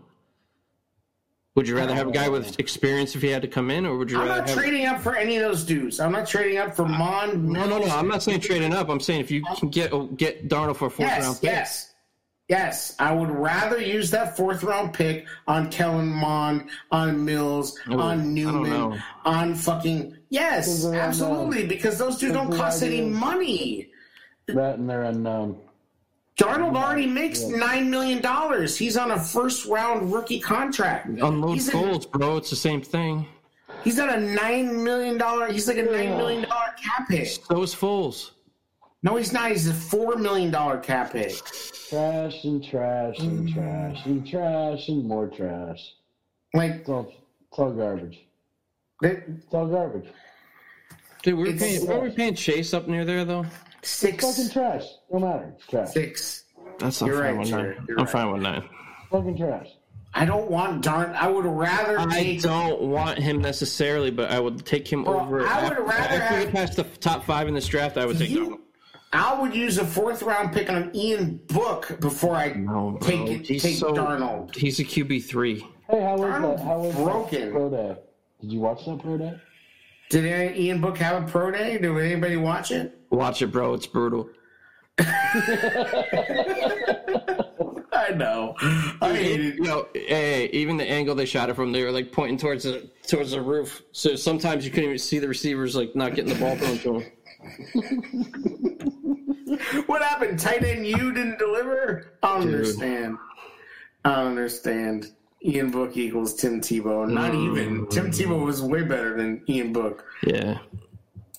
I mean, Ian Book, like, literally Ian Book showed something this season. That's it. I don't understand how they can't get a good quarterback there. That makes no sense to me.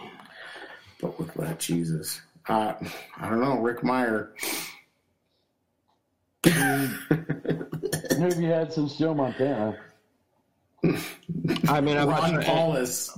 Remember when Ron Paulus was going to win two Heismans?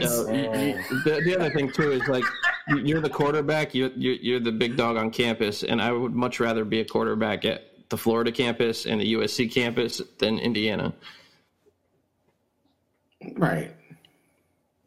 I thought it was your high academic standards that prevent you from getting, you know.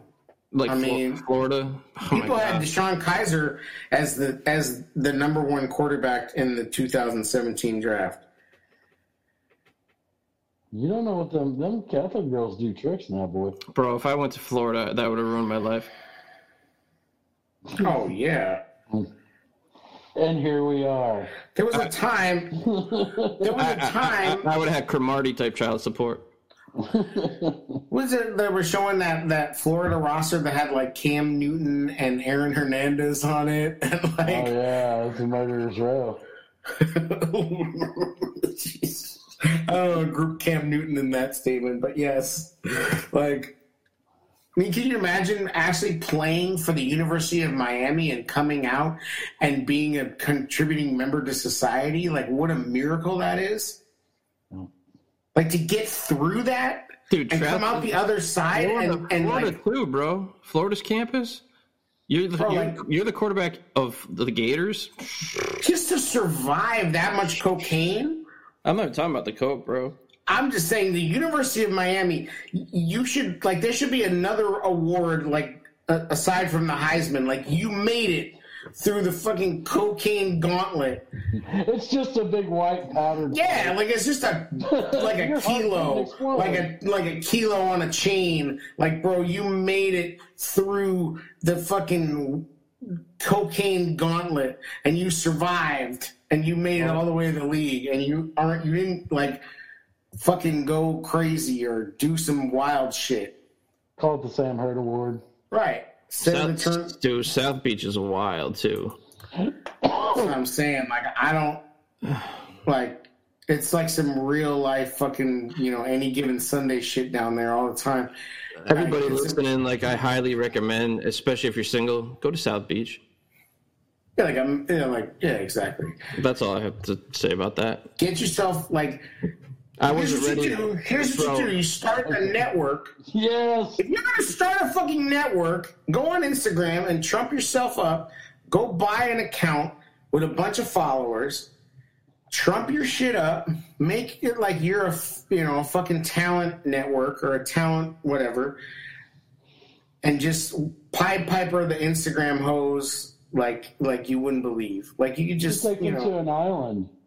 Until there's a concert on said island. Right, exactly. You fucking go on some Firefest shit. Like, I mean, there's people just waiting to get bamboozled down there. I got so surprised in Miami, I didn't realize it was topless. And this fine ass chick was coming out of the water. And I was, like, and I was on my honeymoon, bro.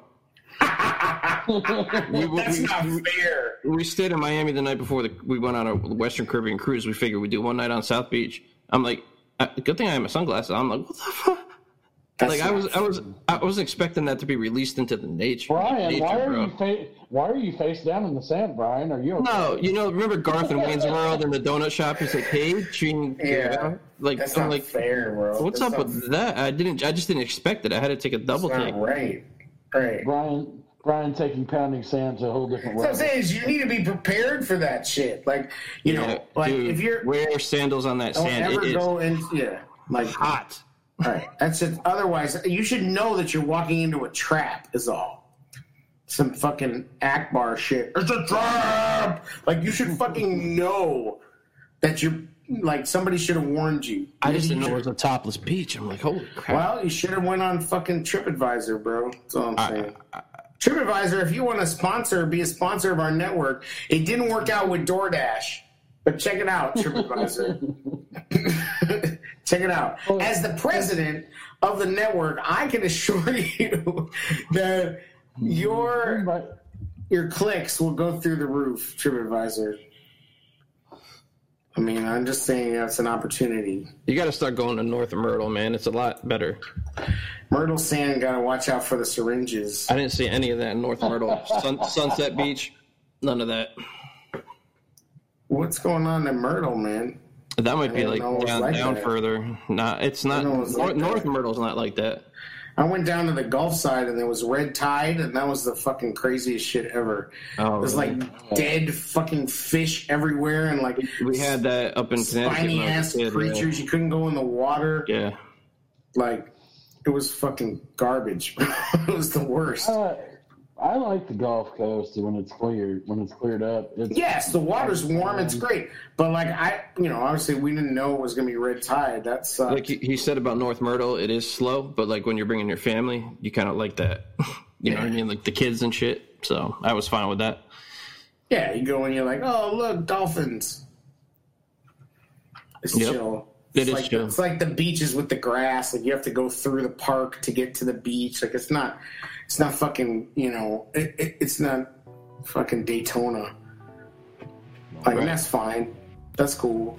But you still, I mean, it's still down there redneck as fuck, you know, fucking fireworks and shit. Dear. Right, exactly. It's like if the Indiana Dunes was like fucking on the ocean. That's down further though, man. Like North Myrtle, you're chilling. It's just all resorts on the beach. All right. It's kind of like Hilton Head vibe, almost. Mm. Yeah, Sunset's more like that, but yeah. Yep. Anyway, this has been Beach Chat. TripAdvisor, see what the content you're fucking getting. You're slipping if you're not with us. 7 Mile Beach in the Caymans. That's where you need to be. Check. Oh, God. Anyway, that's it. That's just another episode of the Tailgate Show. The Bars. The Lamar Jackson game. Congratulations. The Network. Yeah, thanks for listening, everybody. Yeah, thanks for jumping in the chat, everybody. It's time for shout-outs.